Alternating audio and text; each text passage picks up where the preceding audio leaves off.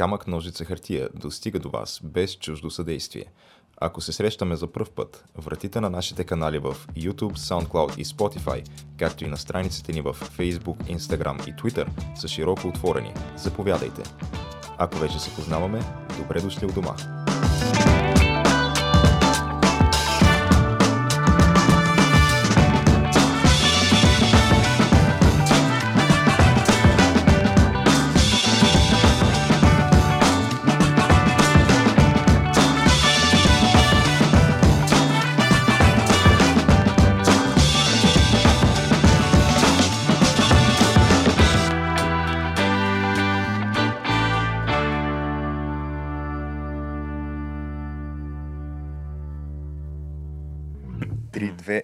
И започваме. А, то, какво да кажем, а, да представим така на нашите зрители на нашия най-нов гост, Виктор Канзуров, който а, значи аз четох за теб, че ти си имал м- кариера на журналист в а, Северна Македония, ти си роден в Скопие, да. а, но м- имаш, между другото, статия в Википедия, не знам дали знаеш за, за теб. Да, май не всичко е съвсем вярно. не знам, аз, значи, аз тази статия, тя не е много обширна, обаче да. има, нали, що годе някаква информация. Като това, което пише за теб е, че ти си осъзнал така на сравнително ранна възраст, Еми... пише българския си происход. Uh, да, това, е, това, това имах предвид, че не е съвсем вярно. Тогава за първи път ми е казано, но това е бил един процес от 5 години не се случило в момента, когато mm. баща ми е, ми е казал за първи път тези неща. Не се случило тогава да го възприема точно в този момент. Да, това едва ли става веднага. Да, това вероятно от някое мое старо интервю е така, някой Си така е го е разбрал, че mm. по този начин. Това е бил процес, който пет години трае. Ами, добре, може ли тогава разкажи ти малко за себе си, да не те, да не те поставяме ние в някакви рамки все пак? Знам, че е малко трудно това, но... Не, не, не е трудно. Аз съм говорил. Да нашето семейство е од Егейска Македонија, од Леринско. Значи и, и мајка ми и баща ми са од Сетина Леринско. Сетина, това е една од крепостите на цар Самуил. Там се намирала, докато тој е управлявал с България. А, а, по, поточно Башта ми од едно соседно село Попадија което не съществува веќе Там има искуствено езеро. помалко село, но Канзурови са били и в Попадија и в Сетина, понеже баба ми на, на Башта ми мајката е била од Сетина и като се ја омъжили Попадия недоволна, че от по-голямо село отивам, а тя е била такава серт жена, значи не приемала мъжете да управляват с нея, тя се оплаквала на дядо ми дядо ми е решил, айде. Айде, няма е това женското мрънкане. Да, да, айде в Сетина и това го казвам ем, като един вид куриозен детал, защото по време на гръцката гражданска война комунистическата партија на Грција, значи тази војна е од 46-та до 49-та, комунистическата партија на Грција, веројатно в договор с источноевропейските комунистически партии, решава една част од населението, особено малките деца, да ги евакуират од тези теории кадето жестоки воени действија има и а, децата отиват, някои отиват, а, значи Румъния, други Унгарија, трети Чехословакија, има в Полша, има които отиват Советскија Съветския съюз, даже до Узбекистан, Ташкент. А, една малка част Југославија, војводина мисля. И а, моите родители се од те, од тези деца. А, така че те образованието техното е унгарско. В Будапешта. Там се запознава, там сключват брак. И понеже а, а, родителите на, на, на, на, на моја башта по същија начин са евакуирани в Скопие. Значи, самите хора, не е тоа по техно желание. Про, пропагандата, особено а, в Југославската Македонија и в цела Југославија и в днешна Република Северна Македонија а, през призма през а, тази гражданска војна в Грција прокарва едно един едно, едностранчив поглед врху нештата, просто иска някаква конфронтација с Грција да намери и а, свежда нештата, че това едва ли не е бил някакъв междуетнически сблъсък. Значи војна между две нации, Да. а не а, војна за дали да има комунизам там или не. Значи родителите на башта ми са в Скопје, не по техно желание. Сега да, да не говоря многу тука тези комунистически раководители какви измами прават, нали? Вземат златото, спестјавањата од хората и после това не го врштат. Това е толкова нали, за полесно да, да. се мине границата, ние така губим баба ми губи някакво злато. Не сме били нешто заможни, но Всеки това, което е да. имало, дава го на един, тој вика аз ще ти го дам Скопје и това за- загива. Нали? До, до, првоначално едно, едно периферно место до Скопје, Ергеле се казва, там тези први егејски квартали за селници и а, а, заради тоа веројатно, може би башта ми не е имал желание или просто не е расаждавал тогава за някакав друг живот, освен в Будапешта, през 67 или 68 идват в Скопје, зашто неговите родители живеат там. Значи по тази причина а, интересното е, че веднъж или два пъти от, отказвано му е да дойде в Югославия. Той е идвал като турист да си види родителите няколко пъти. Класическо. Да, и интересното е веднъж като се връща от Скопие във влака, запознава се а, с един човек, а, който пътува към Будапешта да се срещне с неговата съпруга, а е от Егейска Македония, с неговата съпруга, която с децата е там. А това е моя дядо, който е бил в гръцки затвор след гражданската война, защото е за Да, а, грешно. воюва на грешната страна. Да, да. И така се запознават с баща ми. Баща ми му вика, аз ще ти помогна в Будапешта. Той му вика, «А, имам най-малката дъщеря е свободна. Мома нали? за женене. Мома за женене и някак... а, Даже а аз наскоро разбрах за това въобще. До преди е, година хал хабер нямах. Аз знаех, че той с Вуйчо ми се познава и така се запознава с майка ми. А, но, на, значи исках да кажа, че вероятно на югославските власти баща ми е бил съмнителен. А, защото той там доста е, приятели българи е имал, понеже България нали, във Варшавския договор и доста български студенти са следвали Доста, там. И даже баба ми, понеже серта жена и така оправна, дето Да се, се казва на български. македонка.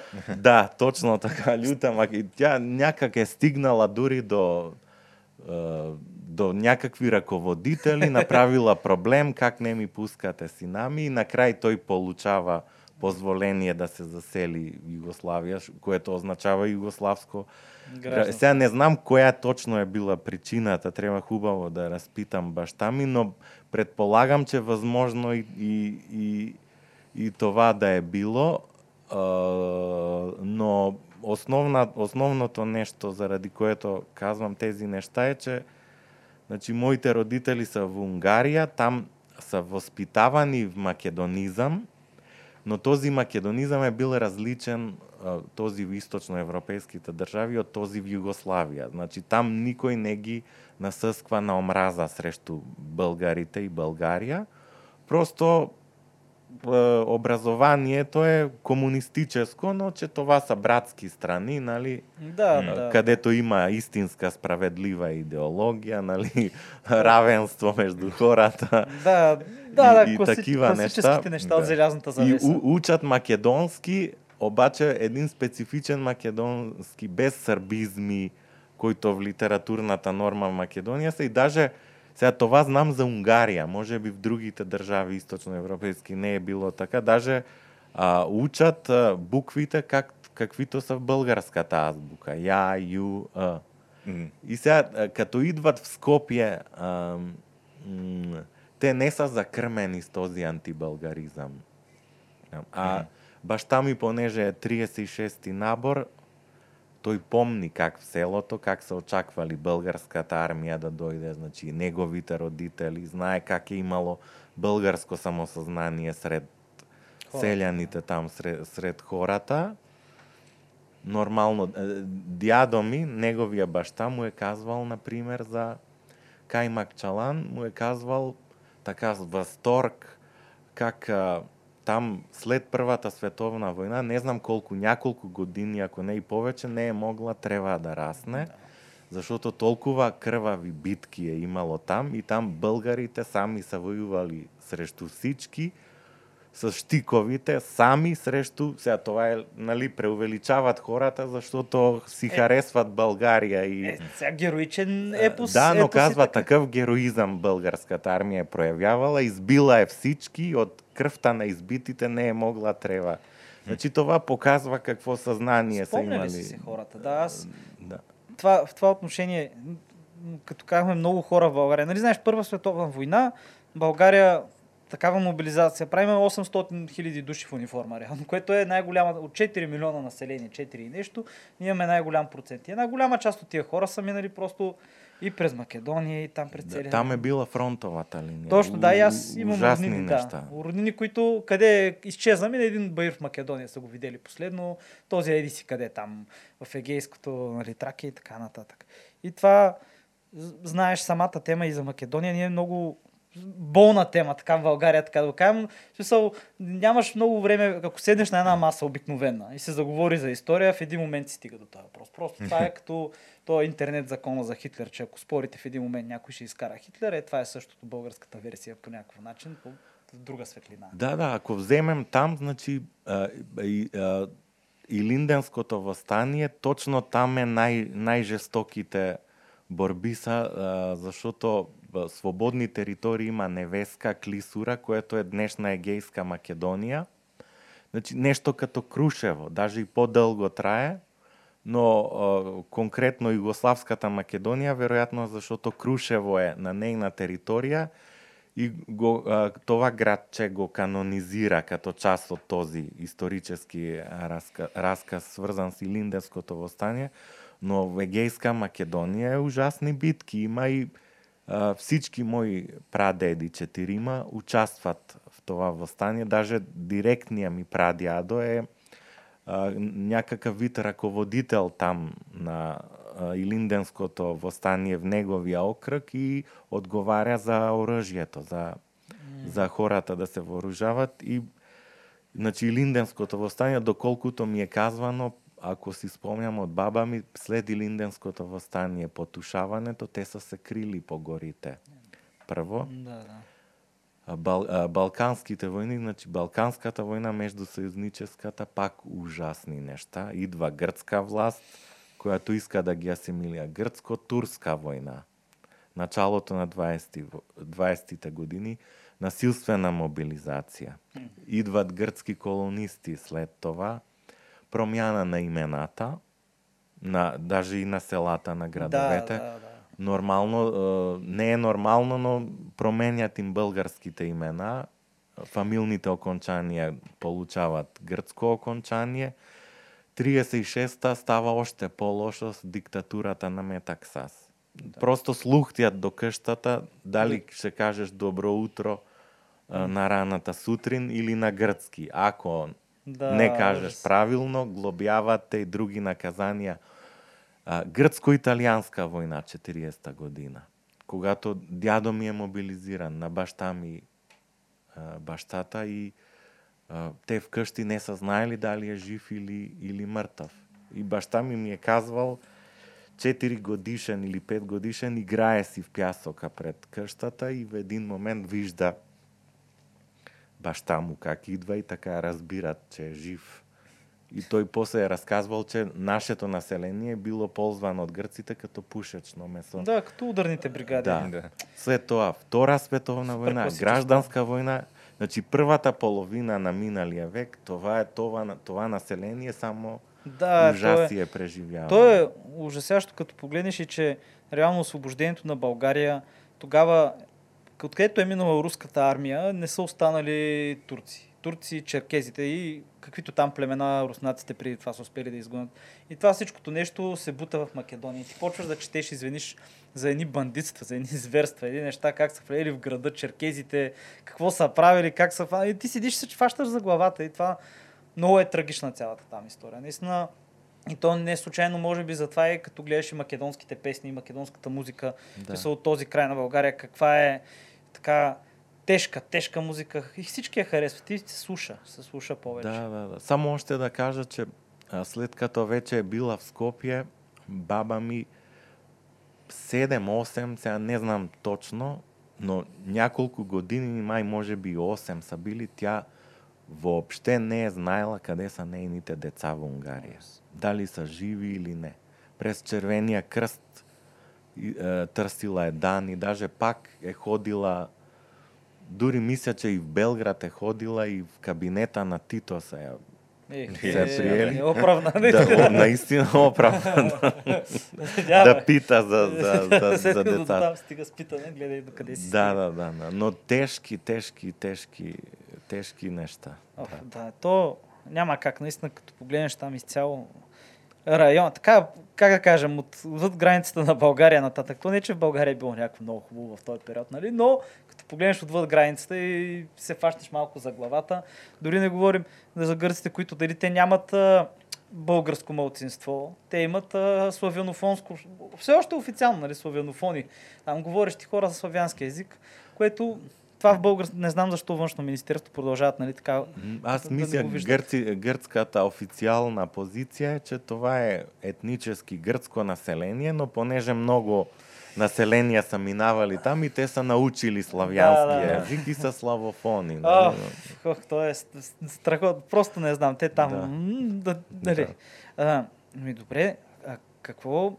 Понеже в България, как да ти кажа, България, като погледнем така на Македония и като погледнем, като почнем да виждаме новините, които излизат от там, като официални на правителствата становища, някакви неща. И много често хората вече, вече не знаят какво да мислят, защото те са понякога, няко, от една страна са абсурдни, други трагични, някои неща са откровенно смешни, като бях гледал, не знам ти това, може би трябва да си го виждал за Бог Македон, официално. Да, това беше по времето на предишното управление на Никола Груевски, по времето на ДПМН, а, защото, а, както зрителите повечето сигурно знаят, а, в Македония има две основни най-силни политически Да, това ще те партии. питам. Какво представлява македонския Е, парламент? Това е едната е тази на настоящия министър-председател Зоран Заев.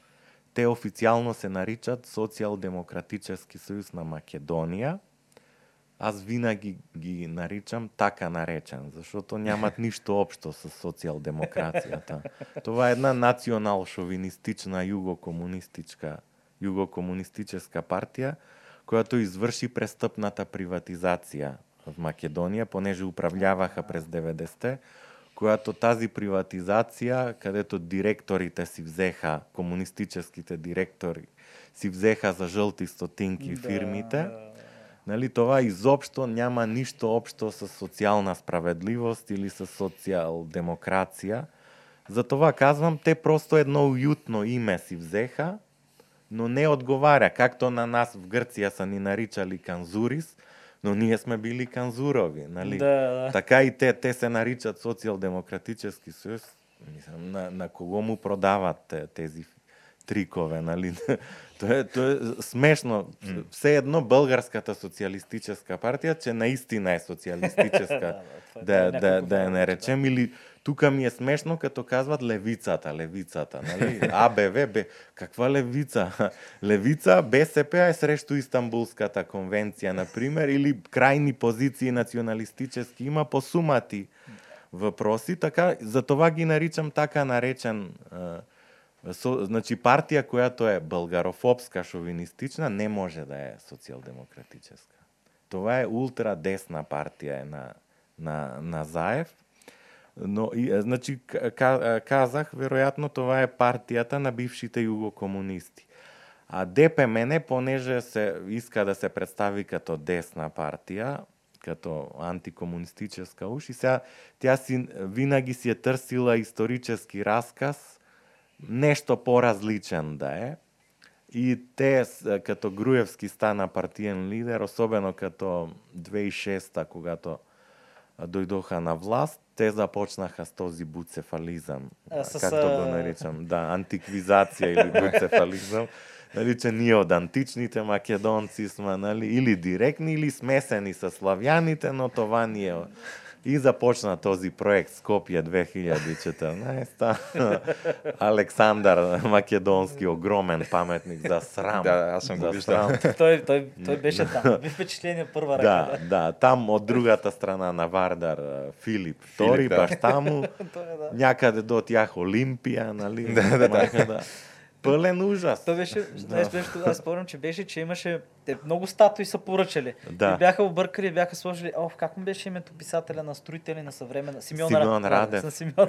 Бяха сложили Симеон Радев на Министерство на културата. На, на горе, на, на покрива на Министерството на външните. на външните работи. А сградата на Министерството на... е също нов обект. В рамките на този проект, значи нова сграда, преди под наем са ползвали в центара други някои офиси.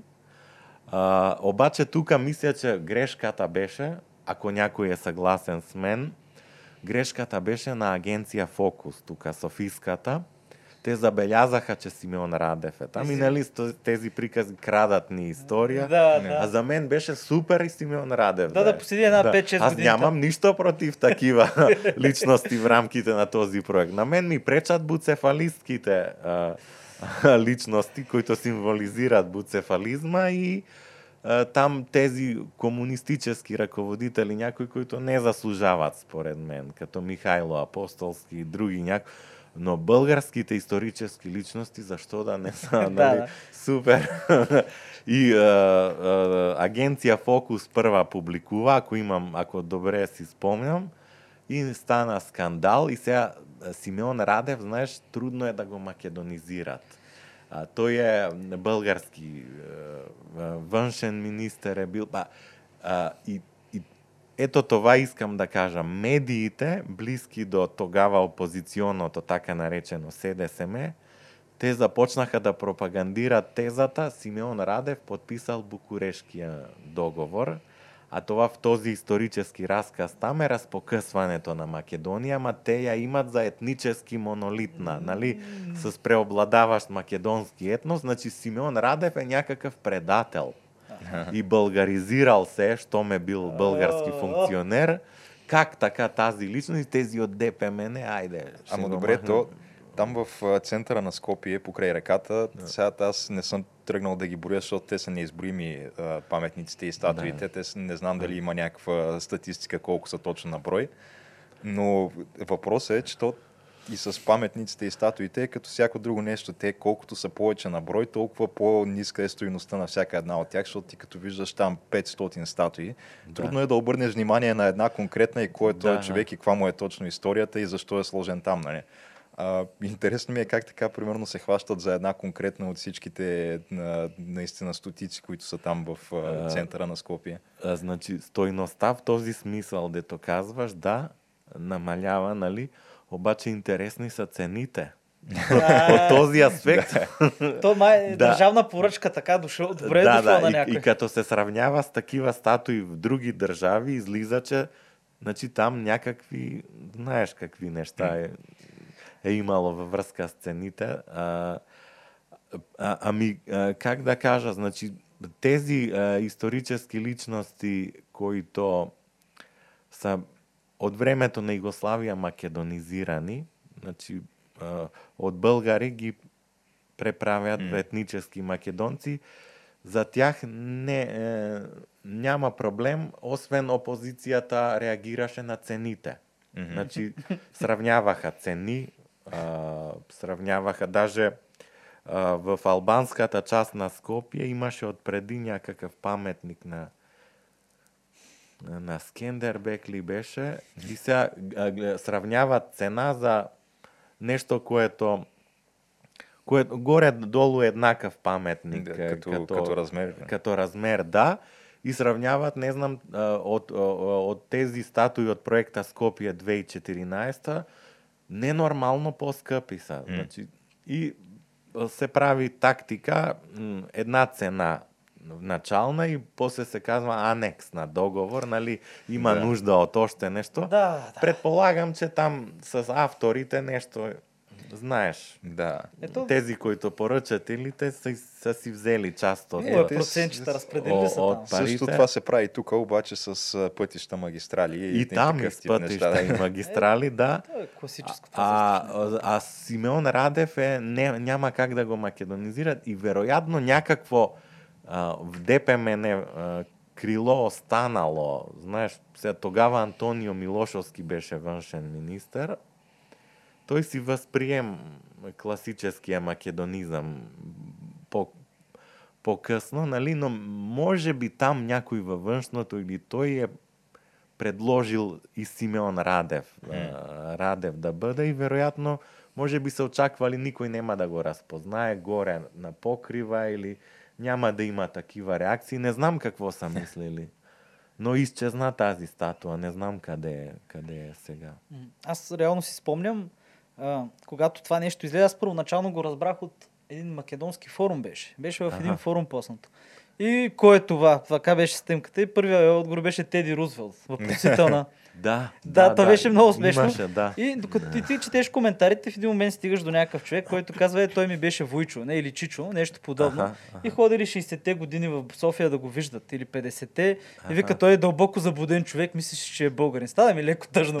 Да, Защото да, представи да. си, той, той реално е някакъв доста значителна фигура в българската, новата българска Ясно, история. ясно, а, ясно. С книги и с всичко.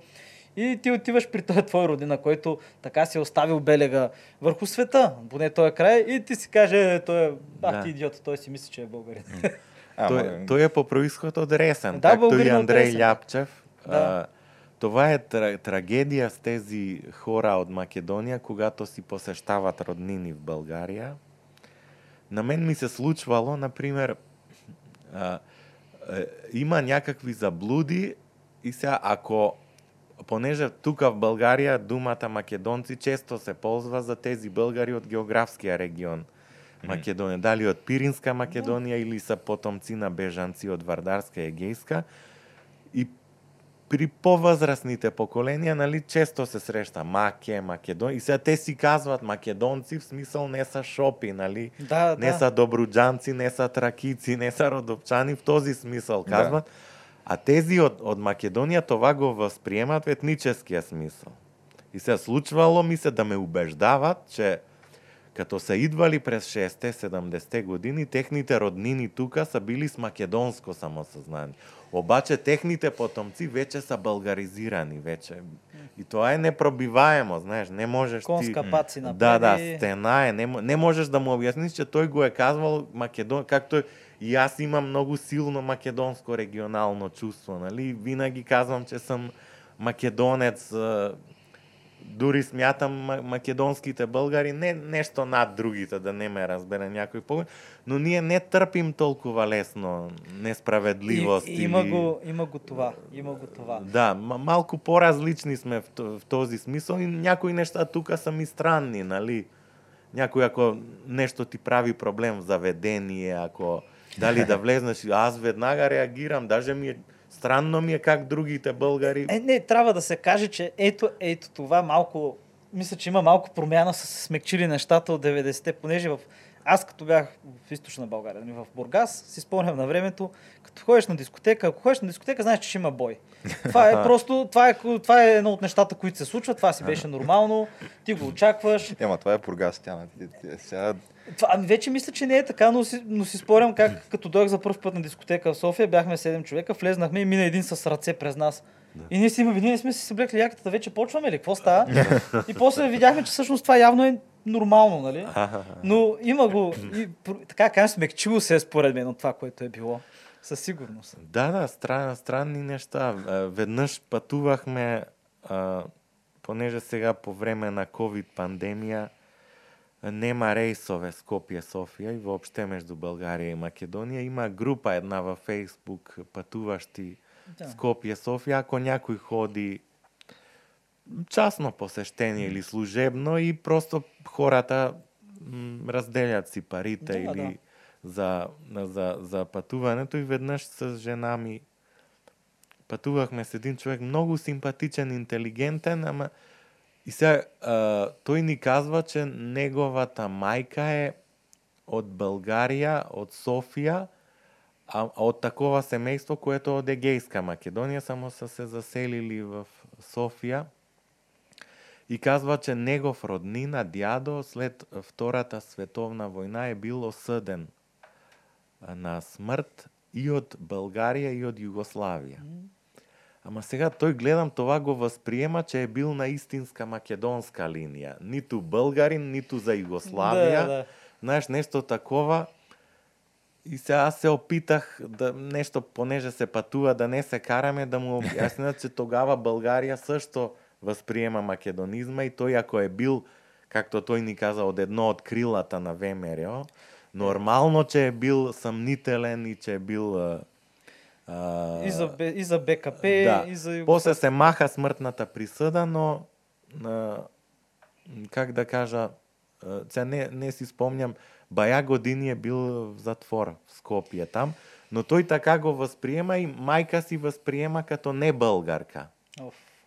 а, македонка, знаеш, или на пример, но е не, значи пак е нешто помек ако земем средно статистички като за гражданин на Република Северна Македонија, доста кам Българија пријателско отношение, но някои нешта гледам страни, на пример казаниче понеже мајка му, баба му са од тука, од Софија, даже показани в кој елитен квартал апартамента кадето е бил, кадето и по соц време е посештавал роднините си, и вика, аз по, заради това имам право на българско граждан, но обаче за, като кандидатства казаха ми, че трябва българин да кажа, че съм. Е.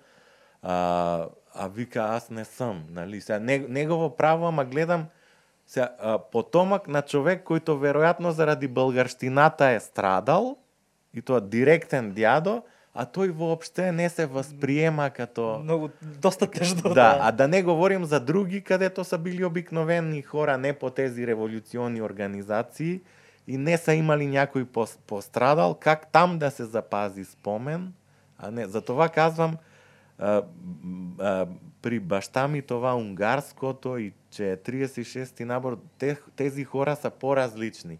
И аз забелязвам при роднини и други познати од Егејска Македонија, в Скопје, ако Значи, сега те повеќето, разбира се, си имат македонистична идентичност и като не е достаточно начетен, образован човек, тој не разбира че може да се промени идентичноста някаде на някоја територија.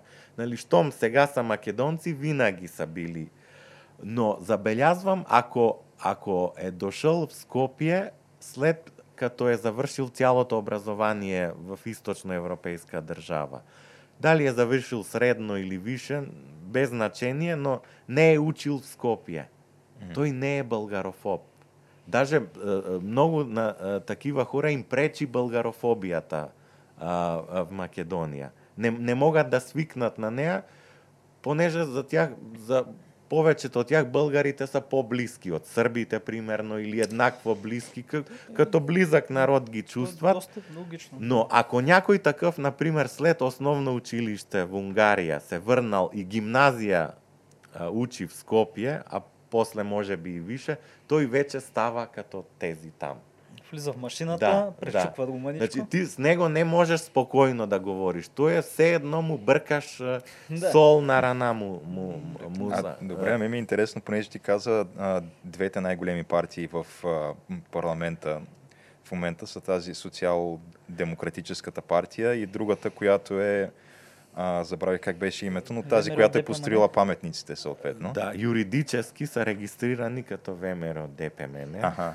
Но аз ги наричам ДПМН Валево. Но това, Да. което е, че реално и двете партии са под някаква форма а, нали, преобладаващо българофобска политика водят или Да, да. да не казваме нали, конкретно българофобска, но залагат на този на македонизъм, който Да, на този исторически Да. разказ, който твърди категорично, че македонците от край време са били различни от сърбите, българите, гърците, албанците, турци, от, отделен етнос, народност македонска, винаги е съществувала. И сега зависи од човек до човек.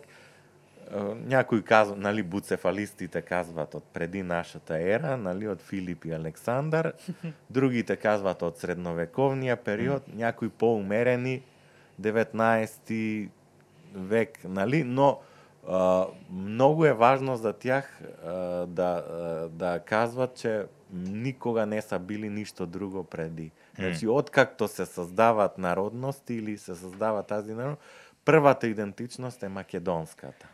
Да, но те предполагам, за да са първа и втора партия, съответно влизат с някакви проценти при гласуване от сорта на 20-30%, примерно всяка от тях печели нещо от този сорт.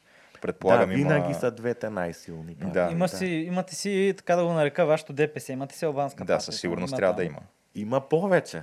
Пове, повече партии. Там, там може формално и да е етническа партията. Което- За разлика от България. Еми, то в България формално не може, но когато се е образувал Да. ДПС, нали, то по религиозни и по етнически принцип не мога да правиш по конституция, член 5 или 7, или не мога да спомня, но тогава са получили една хубава нота от Турция и едновременно турска трета армия почва да прави ни хубави големи учения, ни мащабни. Той баща ми тогава леко му развеше в армията и беше на радари. Той ми беше ми казал за този период, че е такива неща той не бил виждал. Тук така се разгръщат турците. Били са на... И нашите са казали, «Ми, добре, айде, правете си партия. Ето ви той е бивш агент на ДС, който нали, ходи да се отчита и на КГБ агент в Москва. Ето това е нашето момче. Ето и вече години наред Да. имаме най-турската руска партия. Но се води като гражданска. Формално Е, да, не е да. етни... Да, между другото, почнаха да... Има и доста етнически българи. Почнаха, там, да, И почнаха от от- други Има, има, да. етноси. Докато в Македонија законите са, понеже државата произлиза од мултиетническа федерација од Југославија, и веројатно се спазва тази традиција, доколкуто виждам во всички држави кои произлизат од бивша Југославија, на- мисля че навсякаде етнически партии са позволени. И в Македонија има повеќе партии на етническите албанци кои меѓусобно са противопоставени доста силно, зависи дали е опозиција или на власт. а, има също някакви. Или се бъркам за албанците. Не, може би някъде има, но просто и там битка за власт има, има жестока. И те доста, доста самите партии се обиждат помежду си. нали, зависимост дали е управляваща или опозициона, но третата по сила партија е казва се Демократичен сојуз за интеграција на Али Ахметите, произлиза од военото формирование, Да, да, тие хора, Ослободителна да, народна армија, нали, което беше подразделение на Ослободителната армија на Косово Да. и техниот лидер Али, Ахмет, Али Ахмети беше нешто като политкомесар тогава техен, когато беше воениот конфликт, или просто поставено лице. И тој е партиен лидер од 2002 като се регистрираха като партија и до сега ето 19 години веќе те са сред етническите албанци, те са најсилен политички субјект. Само аз ги, нари... аз ги наричам понеже дум, а, и е и интеграција и изолација. Нали? понеже а, Македонија води изолационистка политика кам евроатлантическиот свят, аз ги наричам демократичен или антидемократичен сојуз за изолација на Република Северна Македонија. Зашто те се интересуваат од тргове, пари, нали, Да, ва- а, да кажем, дочух, в смисъл това, нали, не е потвърдено, но а, марихуана, канабиса е легализиран в Македония за, мисля, че за... Нешто такова май и има едните продават на другите и съответно после това, така да кажем, ни бали с зелена маса, минават през една, па- няма да казваме нали, хора свързани с една партия, етническа албанска, и после случайно минават през границата Албания, и там едни корабчета минават през Италия и нали, има си някакъв канал, там коридор номер 6 ли се води, кой се води, международния коридор. Сега тези дни имаше някаква някаква афера в Македонија, нешто с И той на всяк хванаха. шофьор на семејство Заеви или на някакъв функционер. Е, то сигурно случайно, нали? Не, едва ли, едва ли да, се свързва. но, но твърде възможно е и западните служби да са осведомили някои фактори А, в Македонија за, това. Защото веројатно, понеже Република Северна Македонија е западен, особено американски полупротекторат, говоря не буквално, но де факто и веројатно те имат някои нешта од кои се недоволни од Заев, а, а те го сложиха на власт. Да. Значи никога ДПМН немаше да падне од власт да не беше западната намеса. И с тези подслушвани разговори и те убедиха началото на 2017 тоа ДСИ, ДСИ, сега да не се отклоняваме многу, аз ползвам някои поњатија кои се известни за хората в Македонија. Дека не знам да, Българија колку По-добре ги да- каде никој няма Нали, идеја. Д- ДПМН Валјево, Да. Валјево е град в западна Србија, заради просрпската ориентација Да. на ДПМН, така си ги наричаме, а техниот тогавашен коалиционен партньор, етнически албанското ДСИ, ДСИ Краљево му викаме, пак град в Србија. Хем има Рима, хем заедно си крадат, заедно си управljават, И то, то, това ДСИ Краљево на Али Ахмети, то беше готово одново да коалира с ДПМН Валјево, зашто на да, изборите 2016 декември ДПМН имаше 51 депутати, а на Заев партијата 49. А колку е са в целиот Два- парламент? 120. А то всъщност е парламент, не е скупштина, нали? Смисъл като... Събрание. Събрание, виж- Събрание тогава още на наро- Република Македонија Народното беше. събрание, не. Събрание или парламент. И в събранието ДПМН имаше двама депутата, повече од, од а, така нареченото СДСМ. И бяха, беше направена отново коалиција с ДСИ, но западните страни а, виждат, че Груевски антизападна политика води заиграва с Русија, ништо не се случва на тоа поле на евроатлантически интеграции. И те бяха един вид чадар а, когато подслушваните разговори започнаха да се публикуваат с престъпления на Аха, управляващите. разговори по- с престъпление. И да. под натиск на американското посолство, тази етнически албанска партија на Али Ахмети прие последниот ден все пак с така нареченото СДСМ да коалира. Те создадоха парламентарно мнозинство, но обаче тези не искаха да предадат власта и заради това се случи това можеше ужасна трагедија да се зб- збъдне нахлуването в парламента на 27 Да, да. април 2017 когато депутати од ДПМ отвориха вратите за тълпата да Да, да, това го гледахме Да. го тук по новините. беше. Имаше сериозни контузии, дури и Заев, бъдещия министър-председател, беше ударен, тука беше, имаше за един села, един депутат албанец от е, друга партия, не на ДСИ, лидер, даже той беше сериозно. Са го, така, после го поступали. Сери- Да, те даже мислеха, че е мъртъв човека и, и са го оставили. Благодарение на това и че един полицай албанец вътре му по- помогна, той, той преживя. А, добре, ти спомена а, нали, западни и източни. Има ли кои, така да кажем, значи тези две партии, или поне за ДПНМ, Валево ли беше? ДПМН Валево. Те да. са така полуоткрит проводник на сръбско влияние. В смисъл не само на сръбско. Абсолютно, да. В смисъл те... Аз съм чул една, тук на, наскоро нали, съм да говорят хора познати, че едва ли не, е, които са останали старата от е, е, югославската агентура едва ли не, те са всички са се нагушили на ръководни позиции или са бутнали да, свои да, хора. Да. Сега как да обясня това? Значи, сега аз, някои приятели мои сърби от Сърбия ми викат, абе защо ги наричаш? Ние сърбите не ги смятаме за просрбска, а за антисрбска партия. нали? Защото по техно време а, Македония призна независимостта на Косово и пак те формално казват не че са сърби, а македонци. Нали? По да. някой е, сега, ние българите вероятно се фокусираме върху някои неща. Както и албанците, всеки си гледа през някоја призма своја, но треба да кажа, че значи, тази партија бившата комунистическа, с- лидер сега е Заев, тоа си беше и си е една титовистка југокомунистическа југославска партија. Значи тука доста българи бркат това и никак не може да, да даже јас на някој не мога да им објасня, че бивша Титова Югославија м, Србија нямаше водеща роля. Да. И Србија като држава сега, разбира се, там има в политическия спектър различни конфигурации, различни партии, различни структури во општеството. Има и структури кои приемат титовското југославско наследство за нешто положително, но те са малцинствени в Србија. Мога да кажа, че в Србија од всички бивши југославски држави најантијугославска политика има. Значи, најмногу се разграничава од това наследство, зашото те восприемат Титова Југославија за антисрпска држава.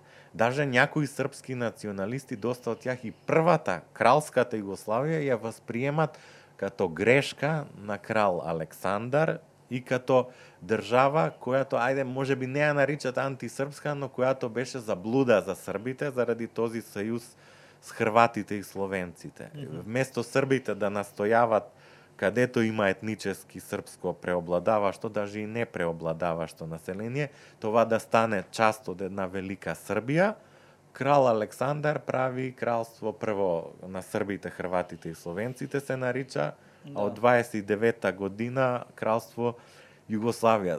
Но понеже човек којто не е живеал во Југославија не може тези тънкости на мултиетническото съществување там и на този живот с шест републики, две автономни покрајнини не може да го разбере. И доста македонци се ако им кажеш србоман, србин или някој србин да им говори вие сте срби, те ще се обидат, нали? И ще реагират агресивно както реагират на българи, на грци, на албанци. Да речем агресивно ако някој българин, грк, албанец им говори по по този начин. Значи, те са а, значи, разликата спремо србите, заради това живеење во Федерацијата, не е имало србофобија и даже кам Србија пријателско отношение, докато спремо грците, българите албанците не, не, не там е разликата. Е, да. Говора за повеќето хора. Сега там Македонија има и србофоби, но те са малку. Нали, има хора кои то не мразат ниту грци, ниту албанци, ниту българи, има всякакви хора. Но преобладаваштите настроенија а, са, са, са такива. И тази, а, значи, тази партија на бившите комунисти все пак реши да не прави општа држава со Србија и Черна Гора, като се распадна Југославија, ме си пое самостојателен пат. Значи, те до последно настојаваха да се запази Југославија, но казваха една република ако липсва, тоа вече не е Југославија и ние също си отиваме по... Значи, за тях не е вече Југославија, само една република ако липсва. И понеже Србија и Хрватија не намериха општ език, со Словенија също, Няма как там. нали, едните искаха најхлабава општа држава, кадето само няколку функции да бъдат општи, значи конфедерација, но се сил, да. силни елементи на самостојателност на државите. Србите искаха унитаризам преобладавашто, нали, даже още поцентрализирана федерација и дојде до распад за сожаление крвав и македонското раководство, комунистическата партија која беше најсилна и в првите години на прехода, нали, не че немаше и натиск од тогава македонистично националистическото старо ВМРО ДПМН на Љупчо Георгиевски, те бяха за независимост на Македонија и понеже а, техната пропаганда говореше, че Југославија е вредно решение, вредно штетно за, за македонскија вопрос и за Македонската република, а, сега, за, за да може а, така нареченото СДСМ да се нагажда кам всички опции, те во рамките на кампањата за првите избори 90-та година казаха ние сме за Југославска федерација. Ако има договор за конфедерација, сме и за това. Но ако не стане ништо, ние сме и за самостојателна Македонија. За тези македонци кои то виждат заплаха од централизма на Белград и од вихрештија се тогава великосрпски хегемонизам, те да кажат ето и ние не позволяваме великосрпска хегемонија врху врху Македонија. Значи, интересни нешта има, значи, все пак тези нагласи би ги казал са пројугославски, не директно про, просрпски. Е сега, а, когато Љупчо Георгиевски а, а, 98 стана министер-председател, 2002 падна од власт, а 2003 а, подаде оставка од функцијата партиен лидер на старото ВМРО ДПМН, предаде поста на Груевски. Уши имаше някакво гласување на един Охридски конгрес, но бяха накарани хората за Груевски да се определат. И Груевски постепено, Груевски беше економист, воопште нямаше негова позиција по тези въпроси воопште. Груевски, а интересното е, че по баштина линија тој одсети на Леринско. Е, то всъщност, нали, а между Значи од същото Да. место сме ние. да, така, гра, как Тој ще- постепено земляците. сервизира. Да, да, земляци. да. Добре, а то, то за него, между другото, те нали, почнаха да излизат така, нашето министерство почна да се активизира в много отношения и даже почнаха да варят архивни данни как реално, как беше, първия премиер ли беше на Югославска Македония и не само, много така македонски личности, които са се писали като македонци, се варят архивите на българската екзархия, как те са български учители, как са кандидатствали за български и не само. И за, Любчо, за този, за Груевски излезе, че всъщност имат български паспорти. Не, че жена му е българка, понеже има български паспорти. А, не, не жена му, май за някой друг беше. За, Не, не, за- за Мицкоски. За Мицкоски, а, а това е последно, че на, на, на жена му, сестрата и цялото нейно семейство са от българи. Струмица имат българско гражданство. Да, Да, да, да. Мицкоски, който наследи на лидерския пост, да Груевски. бъркам ги, да, значи. За Груевски, знаете, а, за Груевски... А, Той- сега, тука, тука а, основните заслуги се на този интернет сайт Струмски. Има един интернет. Как се казва? Кажи го да го, да го следиме. Струмски, така. Струмски се Струмски, където мисля, че трима ентусиасти, скромни хора го, го а, са го учредили, го водат и те имат някога достъп и до архиви тук в България. Даже на мен много са ми помогнали, когато не само в смисъл на данни да ползвам, ами да как да кажа, да, да, да, да, в телевизионни предавания като участвам, да се ползвам от техната документация. И те са скромни, ето, призовавам зрителите, нали, понеже имат и сметки, нали, който иска и да им, да им, Да. да. Да, да, им Би помогне. било добре, да. А, но исках да кажа, благодарение на, на този сайт а, Струмски, а, а, а, а, получих информация за преброяване конкретно в селото Сетина 1906 година, по време на Османската Още да, империя. все още да. Където цялото население, всички са регистрирани като българи. Значи, Е. включително и моите предци и на Груевски предците. И аз това го показах в телевизионно предаване в Скопия. А още по-интересно, понеже а, по майчина линия е от Штип, неговия дядо е бил член на българско етнически българско сдружение, даже с националистически очерк по време на Втората световна война в Штип. Бранник да не е била.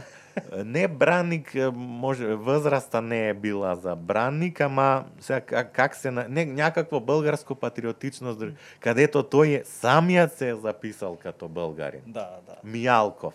Да. Миялков, това е фамилията на него, неговия први братовчет. Сега нещо е вкаран в затвора. Подсъдиме. Подсъдиме, той беше по времето на Груевски шеф на тайната полиция. Значи двама първи братовчеди си управляват.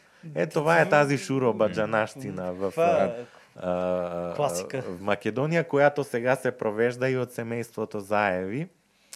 А, значи, исках да кажа, че ето конкретно за такъв българофоб като Груевски и по бащина и по майчина линия намираме данни, че е от, от българско Българско това е- потекло, да. Колкото от сега се намира в Будапешта, колкото и, и да иска да избяга от това, не може да. Не може да избягаш от кръвта, за съжаление, Не, да. не, не може. Той може да отрича, но е смешен. А, но да, да, да се обоснова за това за партиите, а, забравих да кажа, както казах, през 90-те години така нареченото СДСМ беше посилно од старото ВМРО ДПМН. Причината е зашто македонците повечето бяха с југославски нагласи и заради това така нареченото СДСМ побеждаваше, а ВМРО ДПМН и на избори, когато имаше најмногу гласове, всички други партии с пројугославски нагласи, ако заедно соберем техните гласове, излизаше че са повеќето. Заради това Груевски започна да структурира партијата да се ориентира и кам други структури во обштество, обштеството за да получава повеќе гласове. Подиректно започна с този буцефализам, значи се отвори съвсем кам буцефалистите и, и започна да иза, заиграва и с југокомунистическо наследство, но доста се отвори и кам а, някој да не се обиди кам тези които някои хора ги наричат србомани в Македонија. Значи не класически југославјани, Да, да, а с србоманите си. да, да. които които не задолжително имат пријателско отношение кам другите југославски народи, ами специјално кам србите. Значи това е тази структура којато ако се беше питала 91 Македонија штеше с Србија и Черна Гора да участва в тази општа општа федерација и И Груевски започна Македонија да ја прави држава со специјални отношенија со Србија. Специјални сега да да не се отклонјаваме многу един пример само ще дам. През 2012 година се честваше а, местноста Зебрњак, тоа е до Куманово, кадето е била една од нај силните битки по време на Првата Балканска војна, српската армија срешту османската. А, а, и, а, значи тоа беше 100 годишнина од тази битка и Србија поиска да чества там битката. И сега аз нямам никакав проблем с това. Значи, а, а кадето има српски гробишта, српски погребани војници, нали, треба да се уважава това. Mm. Не, нямам од този аспект. Обаче тогавашниот српски президент Томислав Николич там држа реч. И тој каза, между другото, че Србија никога не е водила завоевателни Да, војни. да, да, това Това, това се коси точно с југокомунистичкиот расказ, не само с българскија или с расказа на албанците, на турците. Значи това е, директно противопоставено на този титовски југославски македонизам. За същото, същото такова изјавление на бившиот српски президент Слободан Милошевиќ на Гази Местан на Косово Нема- 28 јуни 1989 година, точно на 600 годишнината од Косовската битка, Косово поле, да. Същото го каза. Ние србите или Србија никога не е водила за. Веднага е реагираше Централниот комитет на Сојуза на комунистите на Македонија. Да се противопостави на тоа изјавление на Милошевиќ. Значи, вижте как самите македонски комунисти са били повеќе македонски патриоти од великосрпското срамно престъпно ДПМН Валјево на Никола Груев. И сега имате предвид никаква реакција не има, немаше од македонски официјални лица. След това Ужас. ни, никаква реакција. Значи, апсолутно в един великосрпски тон минава и това а, а, а, а след а, след това а, значи какво се случва? Србија след меѓусојузническата војна завладјава Вардарска Македонија.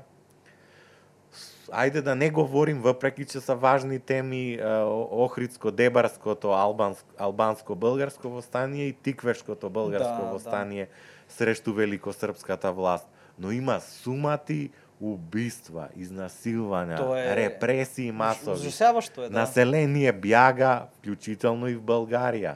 Убиства не само врху българи, врху албанци, турци. Значи, ние в Југославија не сме учили че това е нешто справедливо.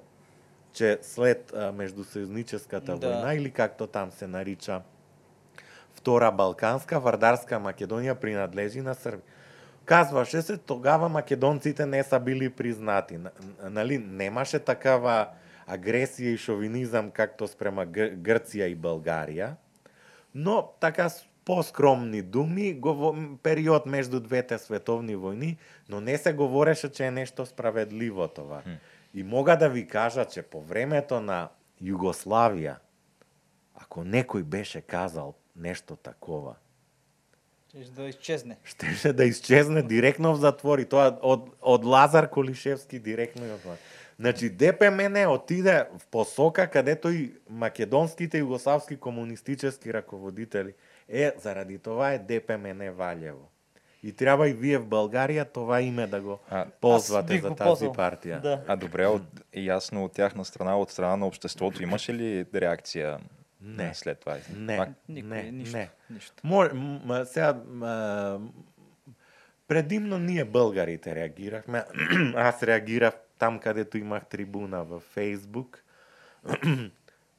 А, се ајде да, да, да, да бъда честен. Имаше реакции, например, някои хора бошняци или од други етноси са реагирали, но и така нареченото СДСМ, ако е имало някаква реакција, така по Сдържана малко. по-здржана, така, Да, да, не, да. не, Направили са пресконференция в Килера, един човек е говорил на закачалките и това е било, нали, си се изразило цялото Да, нещо. да, да, да. Заштото минават годините и този, който не е толкова навътре, не, не може да очакваме от всеки човек да се интересува от политика и от история. Има нови поколения и някак се уеднаквява. Хората нямат спомен на Югославия. Новите, С, с младите, Сърбия да. си върви отношението и сега точно тези тънки разлики, нали, не, не, даже човек не знае защо трябва да реагира, нали, не, кой знае Кумановската битка за какво е била и за... Да, а, добре, да те питам смисъл то. Ние тук сме го дискутирали, аз не искам просто да те сугестирам, многократно сме М, го да. казвали, но според тебе има ли така едни други държави, чужди, които имат интерес отношенията между България и Македония да продължават да се изострят и да няма така затопляне, което бих казал, че това затопляне, ти като дори погледнеш границата, как е, той, тя все още продължава да е една от най-затворените ни граници. Има там Да. колко? Две КПП-та ли са? Три? По време сега на пандемията само едно работи. Да, само. Гюешево да, девет, да, ето само едно. Реално и двата региона, смисъл и Пиринска Македония от една страна, и Кюстендилско, и от другата страна на границата, изключително много биха могли така да благоденстват, ако се отворят границите и Ами движението. тук и България има грешки, защото доколкото знам, там при Берово, Клепало има някакво То... Но не, има- не, функ, не функционира. И преди пандемията да, не той имаше една ЖП линия, която спира 10 км преди границата. Да, не говоря за ЖП линията, това е, значи има там ново село Струмишко а, и Петриче от другата страна, там имаше едно ГПП. Сега като мине пандемията, това ще си работи. Има Делчево, Благоев град линията едно, това където ние, които сме от Скопие, Куманово, Крива Паланка, си ползваме. Да, то е нали, и Кюстендилци, хората да. от Радомир, Перник, Софиянци, нали, минават границата от там, а, Гюешево, Деве Баир. Но, например, Берово, Берово можеше още един да има и да но се осъществи, но тук вече българската страна е била по-бавна. А, но, а, как да кажа, за, за, аз мисля, че основниот проблем е в самата Република Северна Македонија Това за чужди држави е една многу как да кажа, ајде да, да, да, да, да не ползвам някакви понятия, които са по-груби, една нелепа пропаганда, којато тука в Българија се, а, се ползва от някои лобисти на, на властта в- на Република Северна Македония, а, а се ползва се и от някои наивни хора тук. Нали, че ру, руско-српски влияние, едно друго. То, разбира се, че за Русия е, за Русия е по-удобно колкото се може да. западно влияние на Балканите да има. Нали? Месиха се и в Черногорския случай, там 2006... Дори, Нали, дори да не говорим за България, където тук има... да, България вътре си имат петта колона. Нали? Има то- тотално, конкретно да. па- политически партии, директно са петта колона. На... А някои, кои, што, които уж са по средата, също Да, намигват към а, Москва. Но, а, к- как да кажа, аз и за самата Русия не мисля, че Балканите са техен основен фокус. Кадето има возможност, нали, да, да, ако конкретно има между Българија и Македонија проблем, и това е причина Македонија да не е членка на Европейския Сојуз, а доскоро да не е, доскоро не беше и на НАТО, това е за руската политика по, по, по-добро, нали? Но ако няма критична маса за нешто такова в самата Македонија, колкуто и да настојава Русија, не може да да да да, да, направи такава пречка да не се осуштестви това изближение и интеграција на, на Македонија. Ето в Черна гора не успяха 2016. Сега имат проруска и про, просрпска власт, но пак не, не, не, не се осъществяват техните мечти така както искат. Е сега Србија е нешто поразлична од другите балкански држави, зашто там мај преобладаваштите нагласи би казал че поскоро са антизападни, отколкуто прозападни. И за членство во Европејскиот сојуз горе-долу някога когато чета социологически анкети или горе-долу се еднакви процентите или повеќе са тези които не искат членство на Србија во Европейскиот сојуз, аз бих казал доста повеќе са тези които са против Европейскиот сојуз в Србија. Но за НАТО, освен единични случаи, почти всички са срешту членство на Србија заради бомбардировките бомбардираха сега. 99-та. Но искам да кажа, веројатно и за самата Србија е по-добре којато и да е балканска држава или особено техен сосед да не е в НАТО и Европейскиот сојуз. Но пак казвам, и да имат такав интерес Србија и Русија, ако самата Република Северна Македонија реши да преодолее проблемите со соседните, няма сила којато ќе направи пречка да ето конкретно сега да не започне Македонија а, пред присоединителен процес, нали, да получи дата. Проблемите са там. И сега тука като се говори, ако, ако ги пуснем ние, ако ги пуснем за дата, за начало на преговори, намалява се руското, српско, как, как се намалява? Прво, руско влијание в Македонија няма както има в Българија или както има в Србија. Значи Македонија е поразлична држава в този аспект од од Българија и од Србија. А српско влијание има, ако го наречем влијание, зашто самите македонци са такива.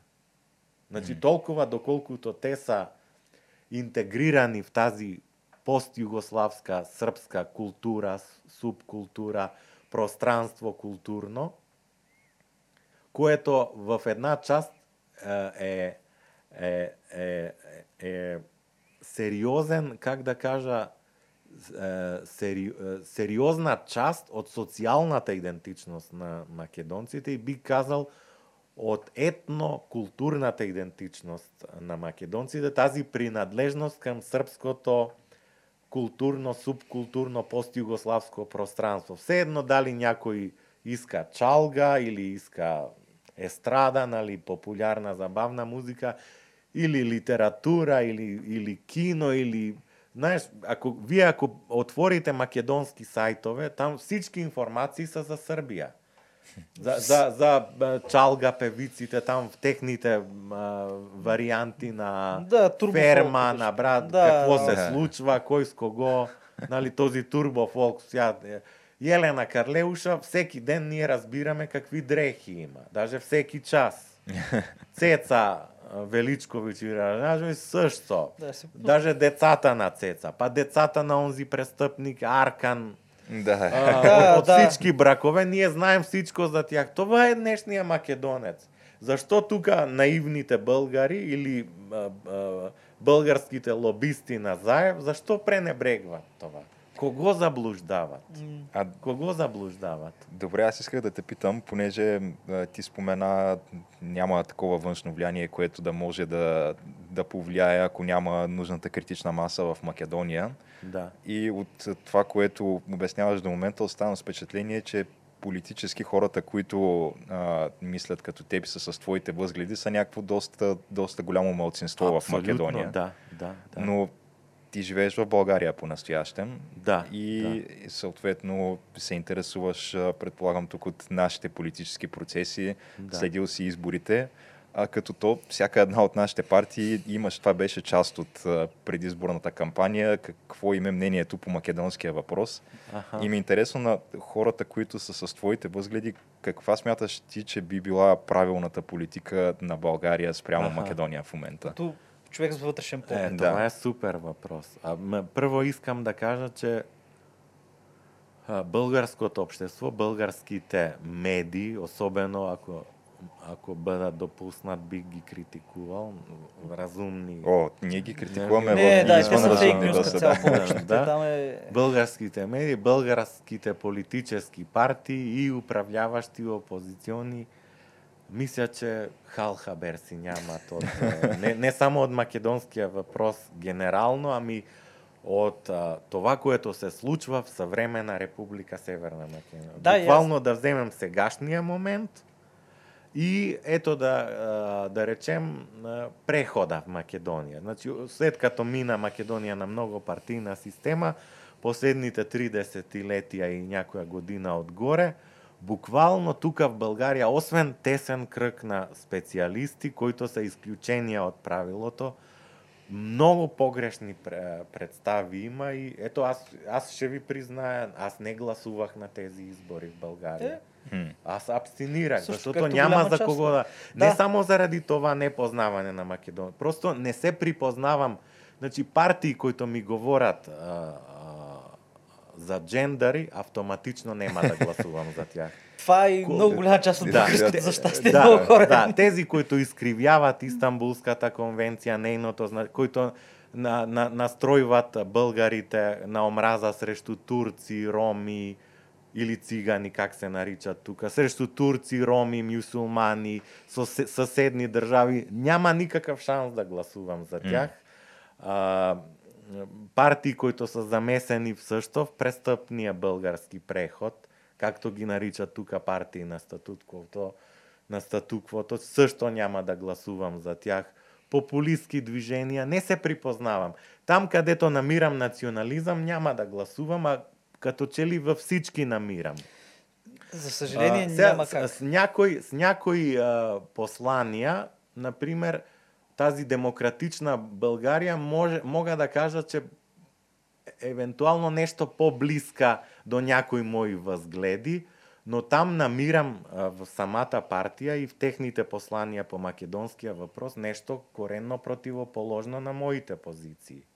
Значи, според мен, ако те са искрени антинационалисти, антишовинисти, тогава треба точно да кажат, че Република Северна Македонија е национал-шовинистична, антибългарска држава. А те като че ли, въпреки че од този Атанас Атанасов имаше едно интервју кратко за телевизија Сител од Скопие, беше техен журналист за изборите тука, и десетина или 7-8 минути говориха и Атанасов не каза ништо. Като политик, просто да. а, нито каза ще пуснем, не, ама там, там виждам, че те биха дали начало на предприсъединителен процес.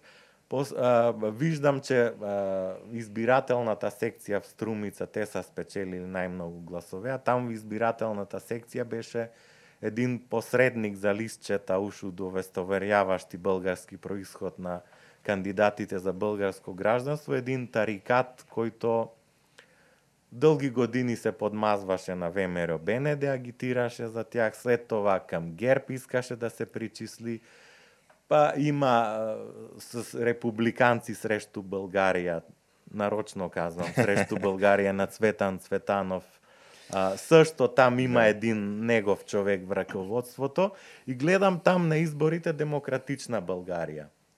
Спечелила в Струмица само конкретно, не че многу хора са гласували, значи веројатно има опит од негова страна там да се приближи, а, а, а тој е директно во функция на антибългарската политика на Заев. Директно во функция и те на последните избори в Македонија агитираха за една политическа платформа на един антибългарски шовинист. Пера Богоевич. И сега вижте колку е българската политика, как да, как да гласуваш за някой, когато те слагат а, в неговия офис, на неговото НПО, избирателна секция. да, да. В НПО-то БККС избирате и той е там, може би, даже и ако получават а, надница, как Ай, се получава, казва, да, дневница, даже тој за антиболгарската му дејност, даже и надница получава и даже оште неговото здружение е регистрирано да продава тези личи, кои тоа са черни пари, тој си ги слага а, в джоба. Схема, схема. И, и сега, понеже тој, въпреки че кариерата на, на етнически българин му започна като български национал шовинист, и все още е такъв, той сега иска, а, понеже е зависим от Заев, и сега тој иска, нали, а, срещу вето е Македонија да бъде на всяка цена пусната, ако демократична Българија има такава политика, ето ако гледат това предаване, аз им обещавам, давам честна дума, сериозни проблеми ще имат со всички мои пријатели македонски българи од Македонија и с мен лично. Значи, Христо Иванов, којто ми е пријател во Фейсбук и за някои негови виждана го поздравам. Ако мисли такава политика да има, да пусне този тарикат Заев или да се сојузава с такива НПО-та като това БККС, сериозен проблем ще има. Това аз му го обещавам като македонски българин и потомок на четирима илинденци прадеди мои които са участвали в илинденското възстание. Да не ми продава някакъв антинационализъм с подкрепа на Република Северна Македония и на властта на Заев и на това на практика национал-шовинистично и паспортно НПО там. Добре. Да не си играят с тези, с тези неща.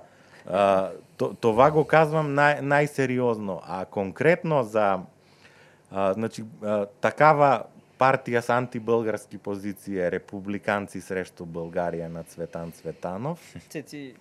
Да. Да, да, да, да. Там има в раководството един лешпер, да го каза по, по скопски, Владимир Владимиров, който е а, един вид придружен член на НПО, на това НПО БККС и те агитират за те за щастие не успяха за, да се доберат до парламента. Да, да, да, но ако се доберат, Значи... Но и не скрита е тайната, че на Цветанов партията се създаде след като той направи една така той не беше никакъв, беше частен граждан, направи едно посещение до Вирджиния, до Англия, да. ходи, върна се и си направи партията човека и беше ясно, нали, защо така, на кой е. Да, да, и той, ако не, не, не че вярвам, че нещо ще бъде сериозен играч на българската политическа сцена, но ако влиза в някое бъдещо правителство и ако тази политика провежда, на, на, както, както той заявява също в интервюта за македонски медии, даже пред същия журналист Скопия говорим, по повод нали изборите, да. ще си получи демонстрации, ако случайно е в правителство, което няма как да стане, понеже нали, трябва и интелигентност за това, трябва дар слово, трябва речников запас да има. Той, той нали, човек е един физкултурник. Да, значи няма как а, няма как да мине без последствија това. А при другите партии виждам едно неразбиране за, за процесите там. Значи от, от, от, отива се од една крајност в друга. Чакай, чакай да питам тогава да те прекъсна. кога става за други български партии, не разбира на Македонија, Какво мислиш за ВМРО, българското ВМРО? Там така наречените комитите, както им излезе. Ами, а, а, ако, ако изпращат послания като това последно видео на Джамбаски, Аз не го знам, предизборно. Не, си, не съм ги следял изобщо тях. Какво, какво е казал във видеото този човек? А, ми, то беше то реално това видео и аз конкретно не съм го гледал, но знам, че предизвика някаква много остра реакция Протестна от страна на... нота от да. Скопия Където сега, айде не е директно, ама намек има, който може да се тълкува и като териториална претенция.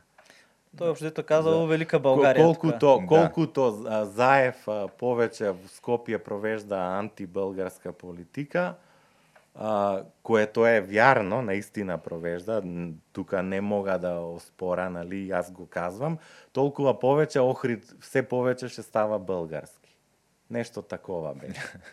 Значи тоа хем е нереално и как, а, значи, е, ето искам да му кажа, на мен ми създава проблеми с това. Защото аз там се съда с някои, които ме клеветат. нали, да, да, сега да не говоря конкретно за, съдебни казуси мои там, а, но това влияе на съдебната система. С, самия съдия, ако е атмосферата во општеството антибългарска и има повеќе а, как да кажа во отношенијата проблеми и ако има од българска страна крајни изказвања, Се злява. а, това е зле за нас там. И Ема това, Няма как справедливо решение да има. А Проблема, Но, да, е, че може би, защото той Джамбаски, говорейки го това, той все още го говори от а, позицията на някой, който участва в правителството, защото ВМРО бяха част от а, и Да. все още, нали, Не, защото няма ново аз, аз забелязах, че значи, освен ВМРО, БНД, другите партии воопште македонската тема не присъстваше. Даже и за ВМРО, БНД беше само една от главните, но не най-основната. То, Една от основните, но пак трета, четврта, не знам која, как да кажа. Вие по-добре знаете. Докато при другите партии изобщо не присъстваше. Има такъв народ, има, но не го говорих. Това е една от точките. Мен това ми направи впечатление също. Да, но Слави Трифунов, мисля, в негов, неговите, не- неговото шоу, говоря за преди, нали, се е изказвал и даже той може да има и по-твърда позиция и от ВМРО, БНД. Не, не, не, умерена му е позицията. В смисъл, доколкото разбрах да се спрат антибългарските неща и окей. Да, да, което повтаря всяка българска политическа партия и това аз го поздравявам. Значи в тази част а, поздравявам и как, а, как да кажа, значи а, а, е, ето вие може да кажете ако греша. Значи единствено при ВМРО БНД нещо повече присъстваше тази тема, но пак не беше основната.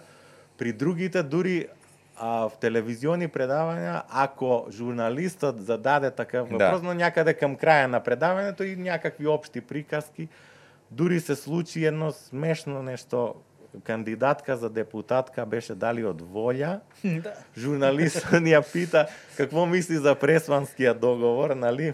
Тя некакви заучени фрази, нещо за вътрешна Да, да, тя не знаеше какво става тази не, не знаеше какво е това. Значи, Да. значи, и това го говоря за хората в Македония да разберат колко в България не е Македония о, основната тема и нито се печелят, нито се губят избори благодарение на...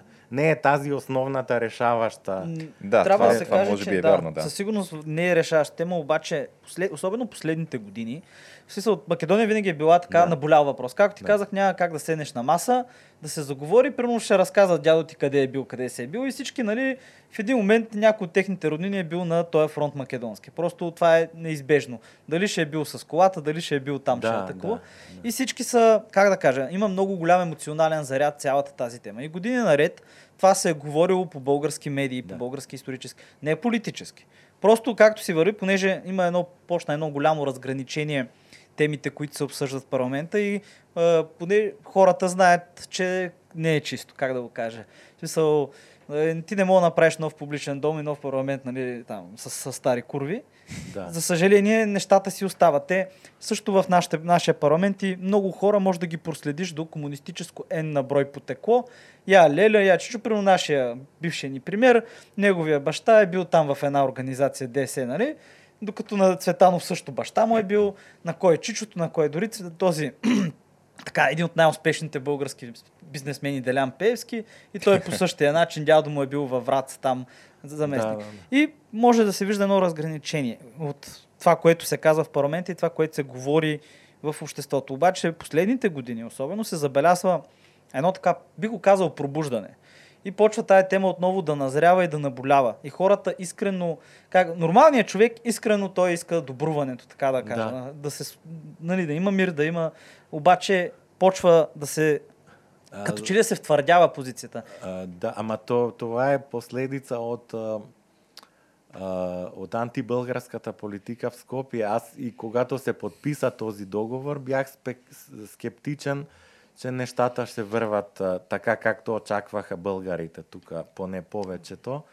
А, прекалено многу това, за това съм критикувал а, а, и правителството на ГЕРБ, когато беше в коалиция с бившия реформаторски блок и след това, когато коалираше с тази а, коалиция на трите партии ОП, нали, съкръщения, обединени. Сега са разединени, не са вече. Те, те, тия смешковци. Вместо, вместо ОП, РП сега трябва да се разреди. Значи, прекалено се даваше доверие на Заев. Знае, тука хората мислят, че там, ако, ако се изяснят някои неща за историјата или там комисија се создала и българските историци там ще покажат, ето тука документ, пи- както аз го показах това за предците на Груевски, ама Груевски не се е променил с това. Е, да. Не, не. Тој си, те, те винаги ще кажат, ами тогава не е, не е имало възможност като македонци да се декларират. Не е вярно, че дядо ми или прадядо ми или прабаба ми, баба ми, че са били с българско самосъзнание. Не, не, не, не, не са нещата а, такива. И тези очаквания бяха нереални и, и, и едно смешно нещо се получи. Например, България агитира за Македонија, значи в рамките на Европредседателството, да, да. се говори за разширяване на Западните Балкани, Македонија да бъде, нали, и Албанија, нали, но Македонија, Македонија, и вече следващата година Българија слага вето за същата Хм. Македонија. Значи това показва, че вътре в българската политическа класа няма разбиране за, за, за това как, как вървят нещата, как е там. Па, там в Македонија някој и да иска а, подобрение на отношенията с Българија, което да вклучва и по-обективен исторически разказ, по, по-близък до историческите факти, ако някой политик в Македонија играе на тази карта, той си подписва политическо самоубийство. То- Дури да предположим някой да иска, какъвто не виждам, това е самоубийство на гласите на хората са такива. За, заради това д- просто трябваше да има някакъв план, някакъв план Б. То, проблема е, че спрямо ветото, реално ако не бяха наложили вето, откакто има интернет, така и почна. И има Да. повече новини от Македония почва да излизат, да и почва да излизат. Особено за оня там, оня Мълко Пишковица, дето щупи там една плоча паметна. Той е кретен. Да, да, да, той, е, той е човек, нали, трябва някакъв съ- смисъл, Малоумен, очевидно, ком, да, да, да. комплексар леко, няма проблем. Обаче, откакто почнаха да излизат повече такива неща и в самото българско общество почна така да става по... Искат реакция, искат нещо тия, които са отгоре в парламента, да направят нещо по въпроса. Смисъл, не може такава, в смисъл, като Да. поругаване на национална, че, а, нали?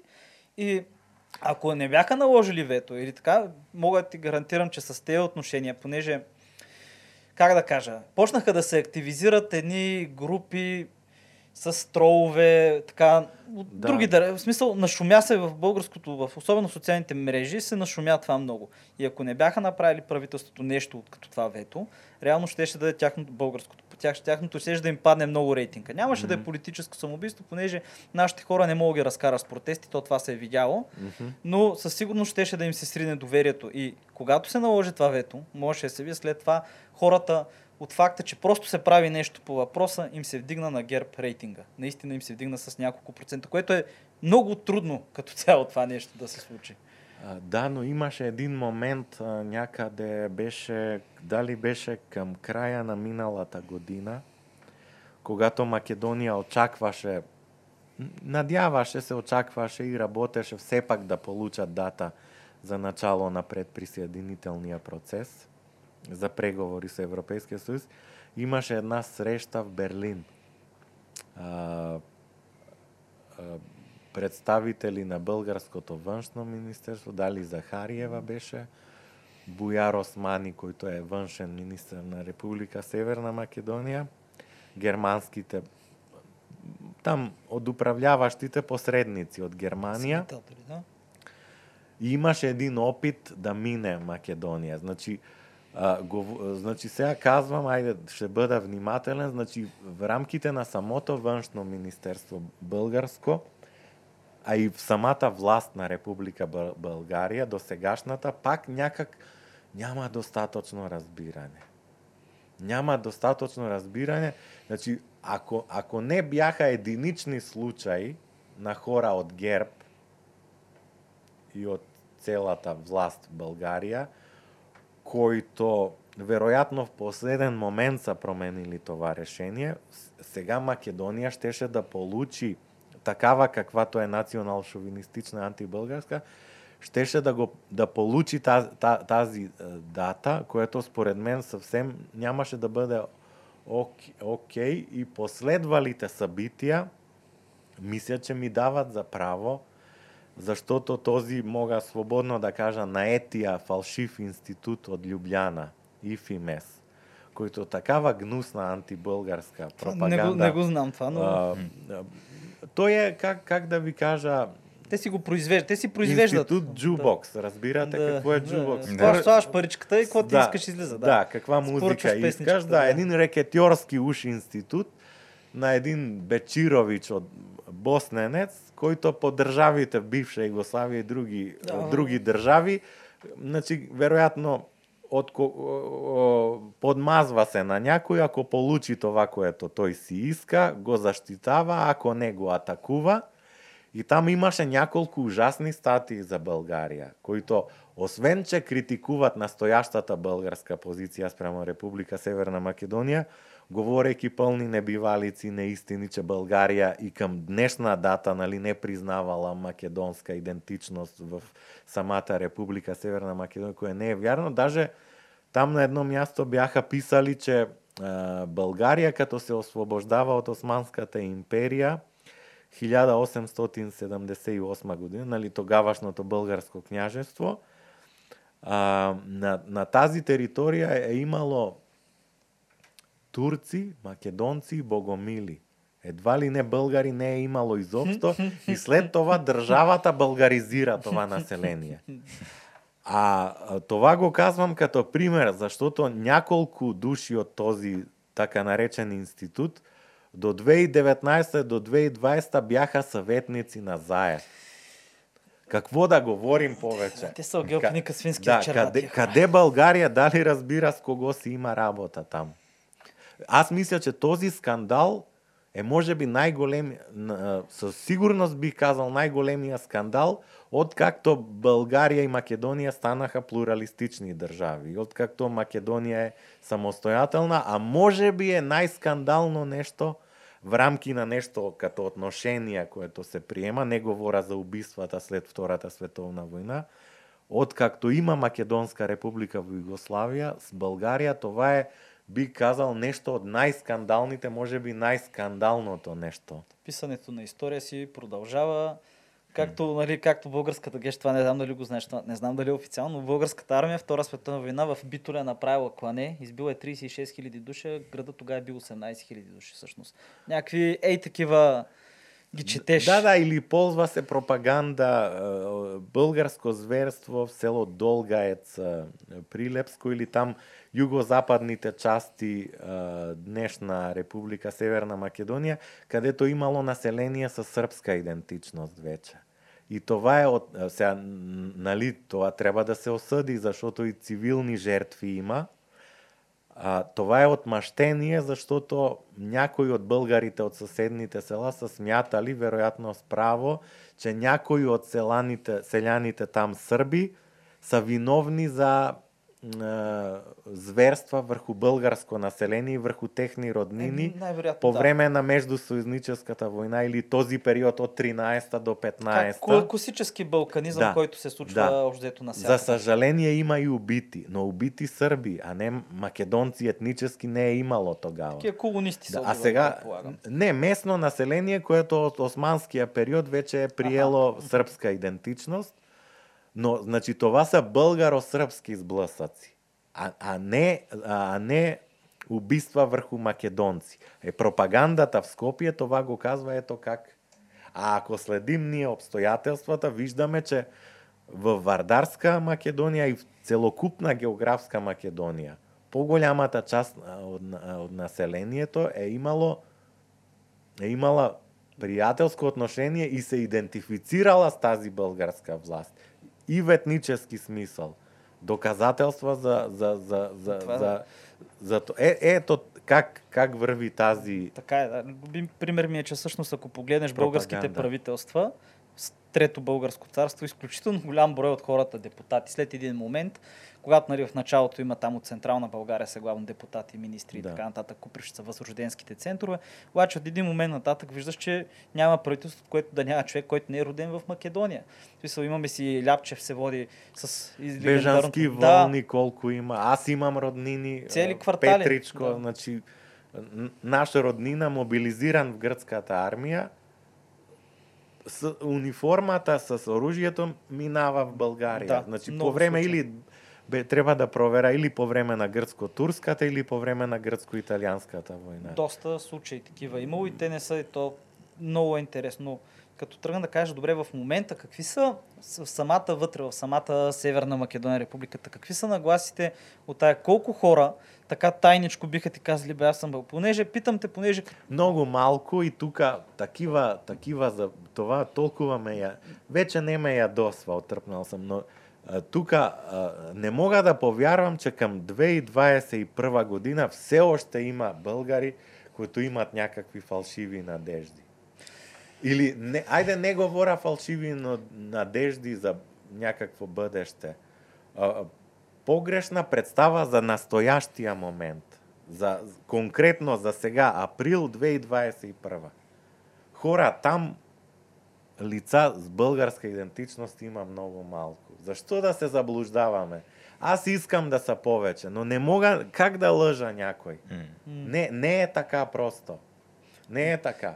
велико шовинистичното вино е сладко и хубаво, така ще кажа просто. Да, и, и, и тук има един начин на мислене, нали, там а, а, а, дури сред, сред българските националистически нагласи има и такива хора с националистически български нагласи, които са фенове на пускане на Македония, защото техния национализъм с който са облучени, разсъждава там някакво сръбско влияние има, което кара македонците да са антибългари. Македония в Европейския съюз ще бъде към България повече, а не към Сърбия. Значи, това са такива елементарни неща, колкото Унгария на Орбан е нали, питома държава или Па, айде да не отиваме подалече, колкото и България е, е, си, си се е изчистила од собствения национализъм или Гърция, да речем, е, 40 години е в Европейския, не е ли националистическа държава? Там все, те, там все още, нали? Или не само Унгария, тези от Вишеградската четворка, Да. всички четири Ще и самите поляци са брутални, нали? Да. отношение, нали? Всички тези държави са и в НАТО, и в Европейския. Само ще се засилва и по-агресивен ще става този антибългаризъм а, в Македония. Добре, не- Ако не, не мине там един процес, нещо подобно на денацификацията в Западна Е, Германия след Втората световна. Имаше едно интервю много интересно, беше по нова с, мисля, мисля че македонски историк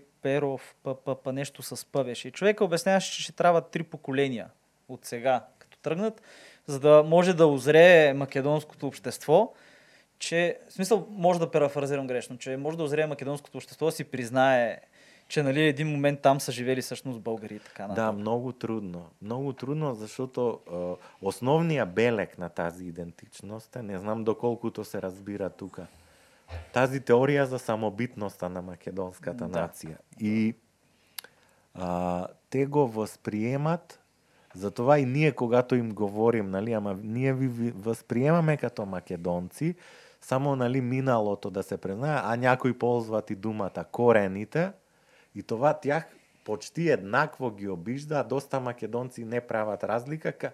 Все едно им говориш, ти сега си българин. нали? Защото за тях това е обида, че те произхождат от бивши българи, частично от бивши сърби, власи, православни албанци, както действително се е случило. Поне така от това, което съм чел и от спомените на моето семейство, толкова колкото съм чел, аз така разбирам да. нещата и как, както виждам, световната историография, не българската, световната е на тези позиции. Да.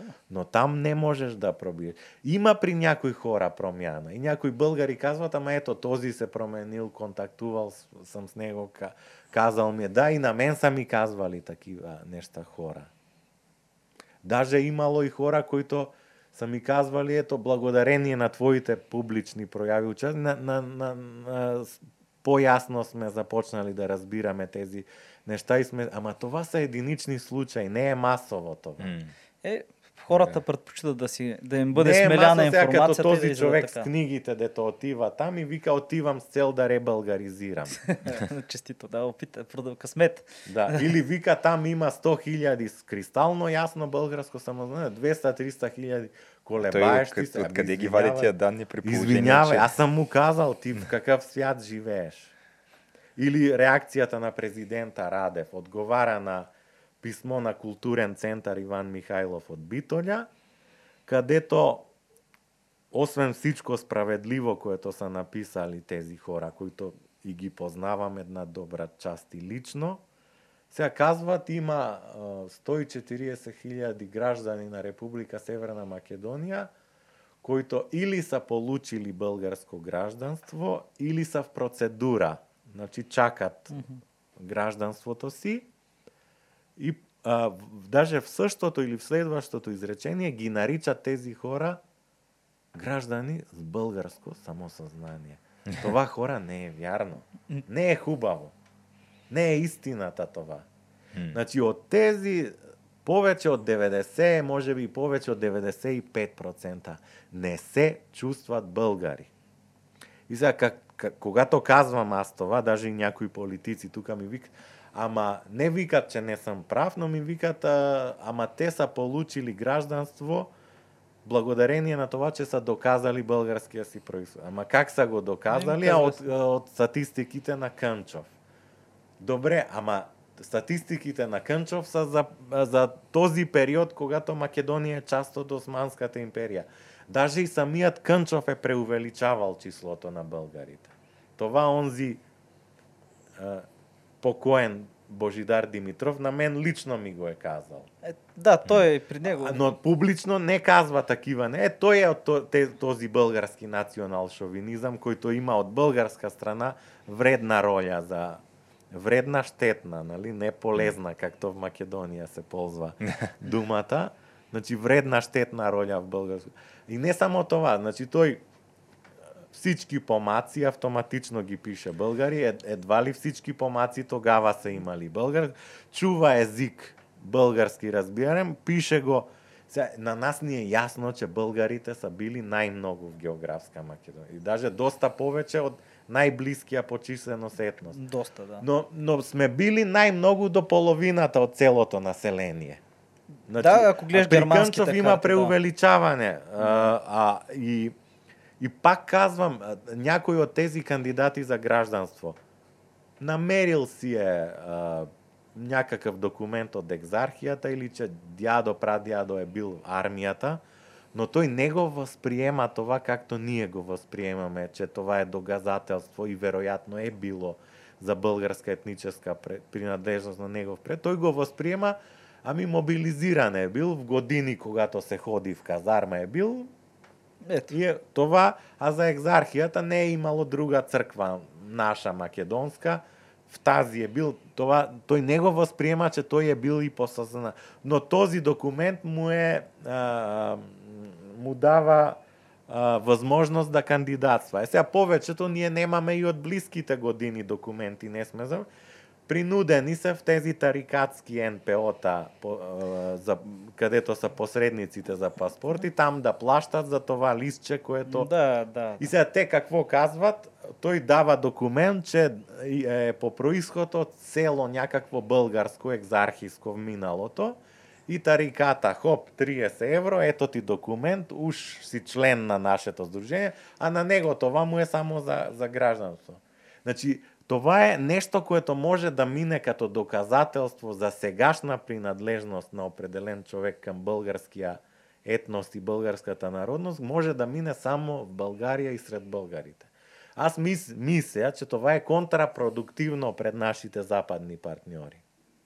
Има. Да говорим точно, защото а, те са по-чувствителни. Сигурно има и при тях някои, които а, имат проблем со толкувањата на историјата во Република Северна Македонија. Може хубаво да им се објасни как тези а, исторически фалшификации во Македонија настройват обикновените хора, особено младежите, децата од, од училиштето ги настројуваат кам национализам и шовинизам кам соседни народи. Това, окей, може да се објасни и доказуемо е. Но а, за сегашниот момент и тоа македонската страна го ползва с пропаганда че Българија не им била признавала идентитет. Те са почувствителни на това дали се признава или не. И когато вземат решение, вземат решение на основа на това. Се разбира се, Българија е посилен фактор од Македонија и веќе е членка во Европейскиот союз и може да се восползва од това правото да, да, да има консензус, нали? Така беше и с други држави, и со Словенија, Хрватија, с други и са, самата Българија беше принудена да направи някои крачки, од които и зависеше членството во Европейскиот да. сојуз, нали Словенија зависеше од Италија, подписа нешто, Хрватија имаше проблеми и со Словенија за малка част од територија на Адриатичкото море и с Германија којато искаше, тоа беше огромен проблем за Хрватија да бидат предадени а, шеф на југославската тајна полиција последен, но хрватски кадар, и шеф на републиканската хрватска комунистическа служба последен, заштото Германија ги смята за виновни за убиство на емигрант един там, којто според некои информации е бил техен агент в бивша Југославија и в Хрватија. Mm -hmm бјага, избјагал е в Германија и някаде 83-та да. убите од престъпници, но наети од југославската удба да го mm. то Хрватија няколку години не искаше, не искаше и на крај создаде един Лекс Перковиќ специјален закон по името на един од тях за да за да ги предаде да им се съди там и те са в затвор в Германија, иначе немаше Хрватија да стане членка. Значи Българија се восползва од тоа че всяка една држава треба да даде согласие и поради тоа е во посилен фактор од Македонија, но за някој индивидуално да си создаде мнение, нали? А това също може да е проблем за Българија.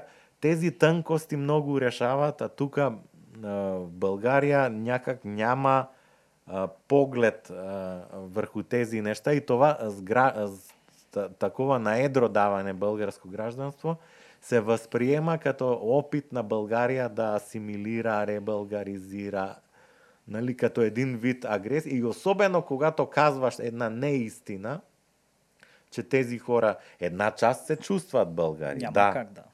То няма спор. Но тази част е много малка, по-малка е. Много повече са тези, които и аз познавам, мои приятелки, приятели са на запад с тези паспорти. И тези конкретно кои, които ги познавам, те не са антибългари. Даже благодарение на контактуването с мен, нешто са разбрали од историјата и чувстват, че не е съвсем така както. Даже някои на 100% са възприели моите виждана, но не се чувстват българи. Чувстват се македонци. И сега не мога аз да лъжа, че всички тези 140 хиляди не е хубаво да се лъжа. Hmm. И президента, президентот Радев одговара на това писмо, писмо по същия начин като тој веќе не толкова директно, но пак намеква че, че то, точно това са хората които треба да се заштитават понеже имат българска идентичност. И тука влизаме в една задънена улица, која, нешто което може да бъде контрапродуктивно и тези дружества, гледам, се занимават с маргинални нешта на пребројавање да има графа българин, българите да бидат като етнос вписани в Конституцијата на Република Северна Македонија, за пребројавањето колку да бидеме. Ама всички тези нешта са маловажни. Това е един удбашки капан. Зашто ние и на пребројавање ще бидем малку там. Да. А, ако а, даже даже Заев и Османи којто е министер на външните, те казаха не е никаков проблем българите в Конституција. Значи всичко което не е толкова проблемно за тях ще го направат за да избјагат од од клучовото, да го а, запишат Гоце Делчев като българин какъв тој е бил и братја Миладинови. Там е целиот проблем. Целиот проблем е в това едно изречение. Революционерите, комитите, четниците и возрожденците од географска Македонија. Да не се фалшифицира техната българска идентичност, техното българско самосознание, за което има документи, сумати всички тези организации, дружества, революционни организации, дури и да са били општо македоно-одрински, општо македоно-одрински или општо македонски да се отварат кам другите етноси, колку искрено, колку не е одделен въпрос, но да не се фалшифицира техниот основен български етнически белег, че те са искали права за българско население во Вардарска и Егејска Македонија, български език да се учи, български цркви да се отварат, а не македонски. Да. Особено не македонски в днешния југославски смисол на македонското, Да. којто на мен като македонец ми е чужд. Чужд смисол не се идентифицирам с него. Да. Те ако искат нека да си се идентифицират. Ама да не ми го прават Гоце Делчев, че се интересувал дрехите на Јелена Карлеуша, како се види, нали? Значи македонеца Гоце Делчев с българско само е различен од македонеца днешен там којто е запалјанко на Црвена звезда и партизан од Белград и както казва един мој пријател од Скопје, специјалист за демографските процеси в страната, веќе сега е фен и на Тетовска Шкендија и на Шкупи од Скопје, два силни одбора на етническите албанци в Република Северна. Значи, този македонец и, и Гоце Делчев, те са различни. Да. Аз го приемам такъв какъвто е, но нека да не го прави Гоце Делчев предтеча на Јелена Карлеуша македонизма и на Аркан македонизма днешен. Това, колкуто ми е по силите, аз ще се противопоставя на това. И, и тези, които говорат за а, един народ в две држави, като клипчето на Джамбаски и те, а, м, как да кажа, тези а, крачки ходове не са полезни, контрапродуктивни са. Като се говори за а, 140.000 българи там. Значи, Не, ти си, ти си прав, обаче неговата гледна точка е, че то не е полезно, то е контрапродуктивно, това се вижда. Но за България, преди избори, така звучи добре, преди избори. Ами май и президентски избори ще има. Има, тази да, е, година. разбира, то за това. и да. Радев се е ангажирал, но аз като го гледам Радев, той съвсем не е наясно с македонския въпрос.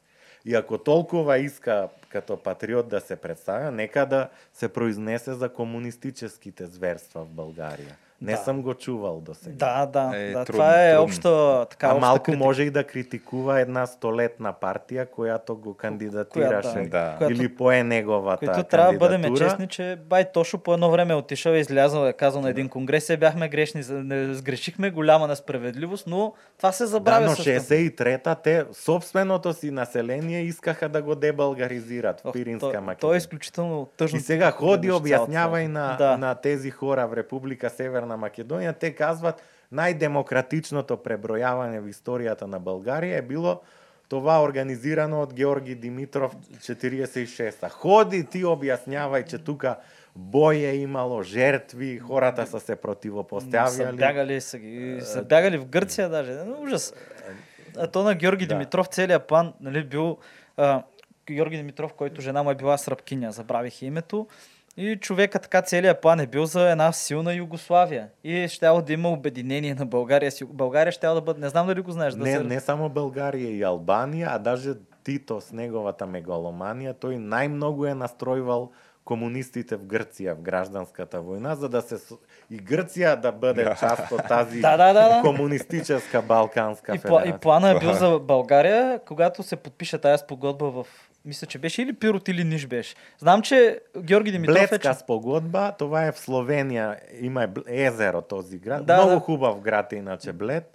47 година. Но не говоря за самата спогода, в който България вече да се обедини официално с Югославия. И Георги Димитров е ходил там и е чакал, но Тито не е дошъл, понеже е имало заплаха от все още действащото ВМРО, за че ще го убият. И плана е бил България да бъде разделена, в смисъл да има Република Тракия, Република Мизия, Република Добруджа, където ще се учи добруджански език, мизийски език, тракийски и, Со... и България не. да остане около София. Не, не съм сигурен чак. До, имаше коминтерната, когато носи резолюция по македонския въпрос, тя предлага създаване освен на македонска и на тракиска идентичност. Имало, движили се се во таа посока, да. Но, но това е од 34-та. Конкретно за комунистическото обединение, което не се не се е збднало.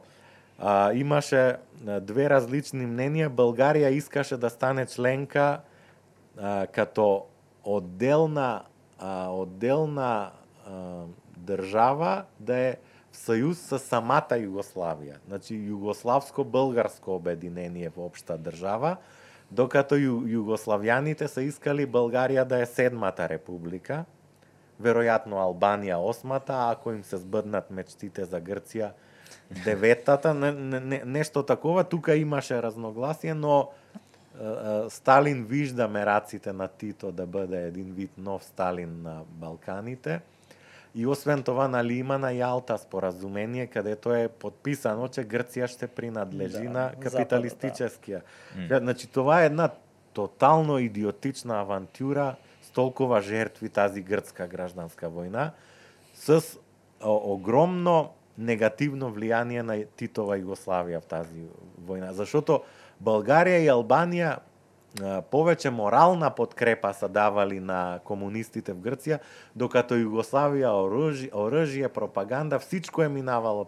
И след този срив отношенијата меѓу Советскиот сојуз и Југославија, Југославија па затваря границите. И мен са ми говорили учасници в гражданската војна, един возрастен човек којто Надјавам се оште е жив 24 или 25 наборе, 24 од Воденско, тој е участвал в гражданската војна в Грција.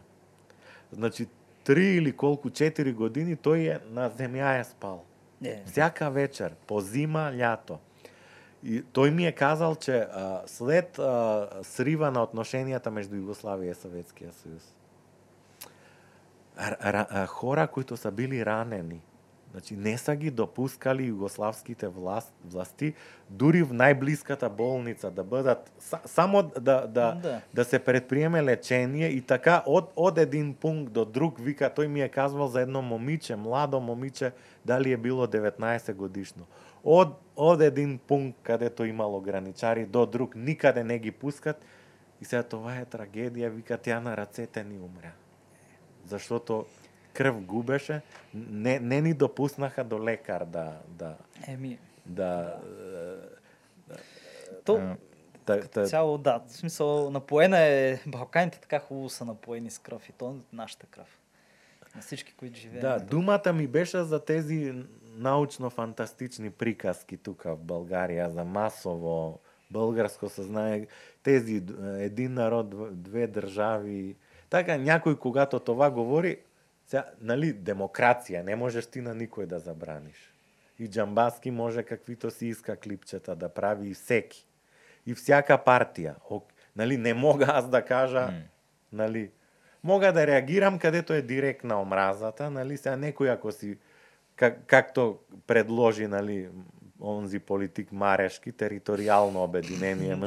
сега, как да му објаснявам, че на мен ми прави проблеми с такива изјавленија, но значи не мога да забрањавам аз ништо, но е контрапродуктивно. На, на, на, на нас в Македонија ни се прави Тој проблеми. на него това не му е. Утре заради това може някој да биде атакуван на улица. И ще бъде. Както на мен ми се случвало да имам проблеми на улица, когато ме разпознават или чуват с жена ми, че на български книжовен си говорим. Особено сега е нажежено многу. Страшна пропаганда има в Македонија антибългарска някаде од краја на 2019 на сам, веќе точно кореспондира с времето на COVID пандемијата, когато ескалираше и во Европа и на Балканите. Аз когато хода там в Скопје, други теми, повярвајте ми, няма освен COVID пандемијата и Българија. И всичко е с такива шовинистични нагласи. Не е нужно директно, директно как да кажа, а, директно водештите да, или телевизии. Поагресивни са на ДПМН медиите, но и на така нареченото СДСМ медиите се агресивни, или има тактика, нали, а, предавање кадето зрителите могат да се обаждат.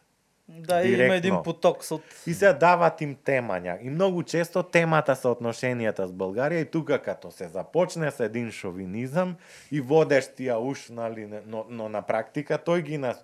И всички такива изјавленија, територијално обединение като на Марешки, Даже не знам, надјавам се че се е шегувал. Не, не, тој нема, тој тој А, няма идеја кај цел. Такива един народ в две држави, втора българска држава. Как втора като тази е прва антибългарска држава, на, нали? Сравненија Грција, Кипар, Албанија, Косово, совсем не Румънија, Молдова несостојателни сравненија. Ако ако се беше збъднала на Тодор Александров и Ванчо Михајлов мечтата за независима Македонија, тогава штяхме да можем да говорим за, за нешто, за албанско-косовски пример или румънско-молдовски. Това или грцко-кипарски. Не, не, не е така, за съжаление. И, и, и всяка такава агресивна позиција хем е проблем за българите там, за нормалните, умерените българи, хем е проблем за самата Република Българија, заштото ја злепоставја пред меѓународнија фактор, фактори пред меѓународните де факто съдии за, за, за, за този спор. Зашто пропагандата в Скопје казва те не ни признават идентичноста, нали? И като някой каже втора българска држава, територијално обединение, 150-300 хиляди българи там, или отивам с книгите да ги ребългаризирам, това полезно ще е за България или не? Е, трудно, да.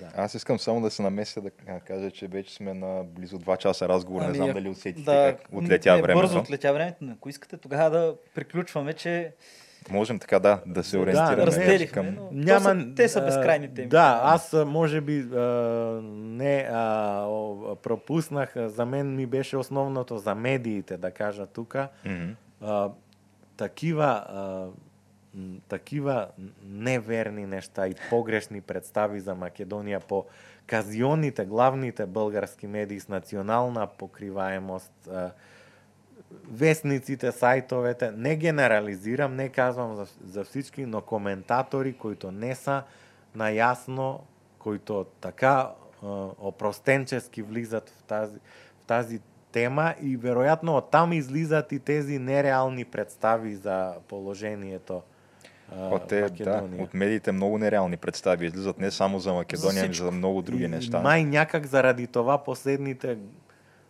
горе-долу две години нешто не мога аз да, да, да се похваля с покана од този Не, тип те са-.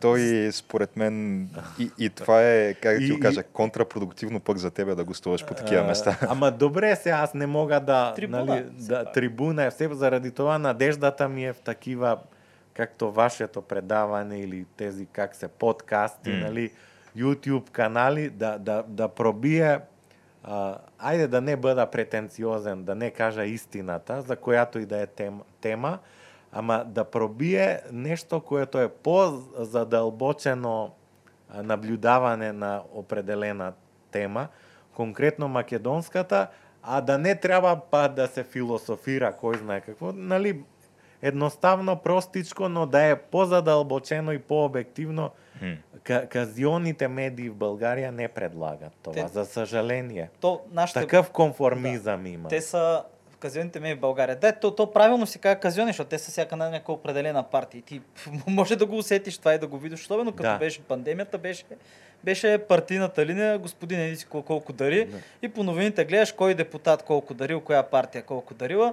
И нали, Тоа е јасно, Но това, което поне се наблюдава, особено, особено младите, че постепенно, постепенно това с новините, с тези медии, това умира. Може да видиш, че младите се информират от подкасти, гледат подкасти, не слушат. Може би по-добре, да. Не знам телевизиите какво си мислят. Просто... Те, за тях главната им аудитория на повечето телевизии са по-възрастни хора. В смисъл, като те, които Това- постоянно гледат. И, И това другото е, че променя много. ето, примерно днеска ние на толкова неща си говорихме, което и на мен лично много ми промени представите за, за целия македонски въпрос, които имах преди това. А, представи си, сега това са примерно два часа разговор, който сме Да. водили ние, абсолютно свободно тук. Ако това беше в някакво телевизионно студио, ти ще да бъдеш прекъснат а, десетки Абсолютно, пъти да, за реклами, да. щяха да ти дадат сборно време, може би 5 до 10 минути, даже това може би е много. И накрая ще да се отреже нещо. Да, ти можеш ли да избереш от всички тия неща, които тук изградиха, според мен, една цялостна история и на мен лично ми стана наистина много, много ми се изясниха неща за настроенията като цяло на, на населението в а, Северна Македония, които не съм знаел преди това. Но ако ти трябва да избереш примерно 10 минути от този цял разговор, които да, да можеш да сбиеш за един телевизионен формат, никакъв шанс това цялото Да, да, послание да, да. да, да бъде разбрано, според мен. Да, и, и това искам да подчертая. Абсолютно не трябва в България да има към македонците и гражданите на Република Северна Македония и към държавата никаква омраза не трябва да има. Јас не, не казвам, че македонците мразат българите. Една не малка част мразат, да, но не всички хора. Некој просто е заблуден од пропагандата, но то, и, и може би не, е на различно мнение ето од нас тримата или од средностатистически българин, но не значи, че всеки такъв човек испитва омраза към българите или към някакъв друг народ. Значи, внимателно, без омраза, без, без такова говорене, както определени български тука партии, даже и от главните български партии ползват, нали, за джендери или за не знам какво. Аз се ужасявам от това. На, Това е толкова насадено, На, направо, направо. даже хора от други държави не мога да им обясня каква е тази тема тук в България, какво означава Е, тази беше, дума. да кажем, а, че беше малко тая тема и това, тая лудница беше малко спонсорирана от едни други места и Да, то ама се измислен проследи. враг. Да, Да, едно да, измислен да. враг, за да, за да се Е, Досад хората. Ужас. Да, да, да. А, а такова лицемерие, значи това, нали, семейни ценности, християнски ценности, а, айде да не отивам да, нека към, да не към критики, тая врата, да, че- защото гледам тук колко се уважават тези. А, то тия а, хора, които ги пропагандират, това нещо пък особено. а, Ценно, значи това ми е, но от друга страна трябва България да има предвид, че тази държава, такава каквато е сега, е неприятелска спрямо България.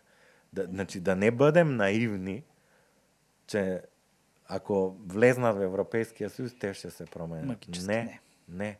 Особено това с този институт, не знам дали му казах името. Не, как се казва? ИФИМЕС от Любляна. Да се- Фалшив институт. Това, което направи Заев сега с това, то, то е пар екселанс неприятелско поведение спрямо България. И шовинизъм.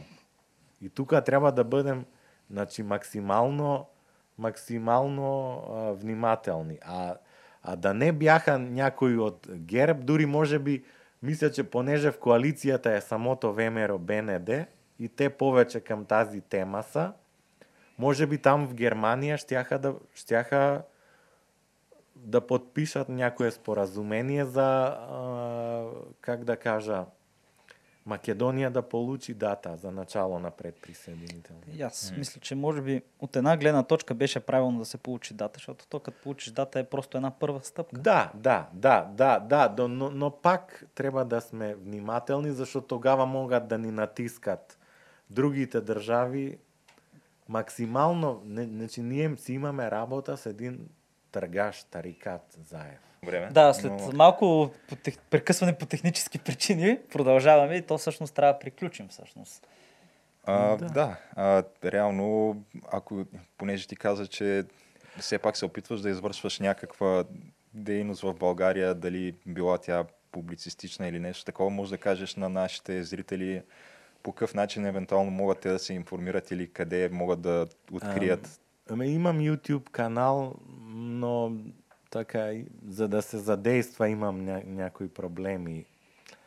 Как, а, технически възможности нямам, а и не съм много опитен То е техниката. сложно. та, То, така и нямам възможности, условия, някак се бави това. А, Надявам се, че ще успея. Сега, аз, аз съм качвал някои стари предавания, но, например, за да се задейства YouTube за а, канала за монетаризация, например, веројатно е проблем че сам сложил някои предавања които съществуваат веќе. Да. М, Аз ги сложих зашото там а, е, а, на тези предавања е само заглавието. Да. И някој ако ме търси по мое име не излизат и гледам не набират гледаемост през годините повеќе, ми си стојат както са били и реших да ги сложа, ама веројатно грешка сам направил и така че се бави а и заради самата пандемија, нали, трудно е да се осъществи нешто по-конкретно, ама това ми е намерението. Значи, А иначе- ето както е вашето сега, аз нешто такова да правя с събеседници од Българија, од Македонија и од други држави. Според Горе-долу мен в рамките се, на би се тази гледало, тема. Да, би имало успех със Да. сигурност това. В рамките гледал. на тази тема за която, го, по която говорихме сега, но и по други може. Това, това ми е така като, като някакво намерение за бъдеще. Ми е добре, освен да насочим и към, да по- повторим пак този сайт Струмски, мисля, че се Струмски, казваше. да, да, то е Струмски супер сайт. точка... Ком, мисля. точка ком, добре. То ако в Google, това Google ще го намери. Добре, Струмски, това е хубаво да се Да. каже. Да, перфектен сайт. От архиви, О, добре, документация огромна, даже и, книги са качвани. Това, значи го. Особено за такива тарикати от Македонија, които отричат, че са били българи в миналото от семейството им. Всичко си има там. Е, Който има интерес. Пак, да, Да. отделно, допреди да задействаш тия неща. Да, а за съжаление българските медии са много зле. И по, Е. по македонската То не тема и заблуждават хората тук. Това ми е... То е болно, но как да ти кажа, те е в много отношения българските медии са много зле. Опростяват нещата. Да, упростяват и се и ти хранят с една определена линия, която ти трябва да приемеш, Да. което много често е далеч от истината. Е, знаете какво? Например, а, м, съвсем а, а, без а, никакви причини те възхваляха Заев до, до 2019. И изведнъж като се промени, но нема обяснение как се случило това. Значи, медиите нали са четвъртата власт. Те трябва да подготвят общество, обществото. Няма такова. Нали, някъде, ако някоя улица не е асфалтирана, за да няма катастрофи, за това се медиите.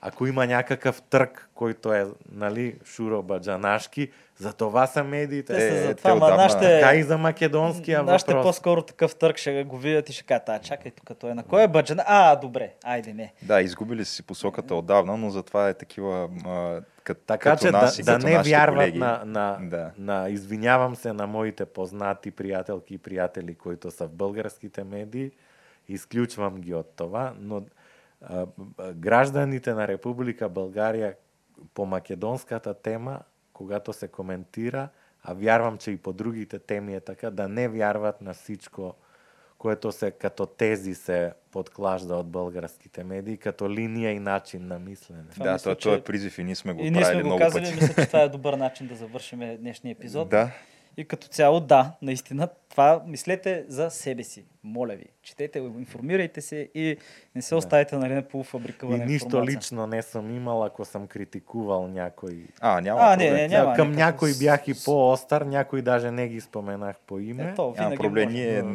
такива съображения обикновено нямаме Няма, в, няма. в Тъй, нашите че- епизоди.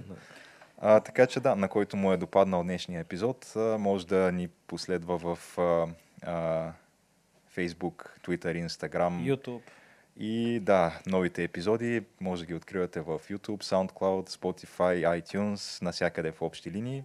А на който, Благодарим да. отново на Благодарим. Виктор за гостуването. Аз ви благодаря. И който не му е допаднал, може да направи абсолютно същото. Отделно, да, това, което щях да кажа, е, а, при нас си добре дошъл винаги, ако да, имаш ако имаш нещо желание. и искаш да кажеш, ако имаш нещо, Сигурен съм, че и много наши колеги също биха се радвали да им Да, да, гостуваш, да, така да. че има такива Да. платформи И аз съм различни от откровен и медиите. да. някой различно мнение.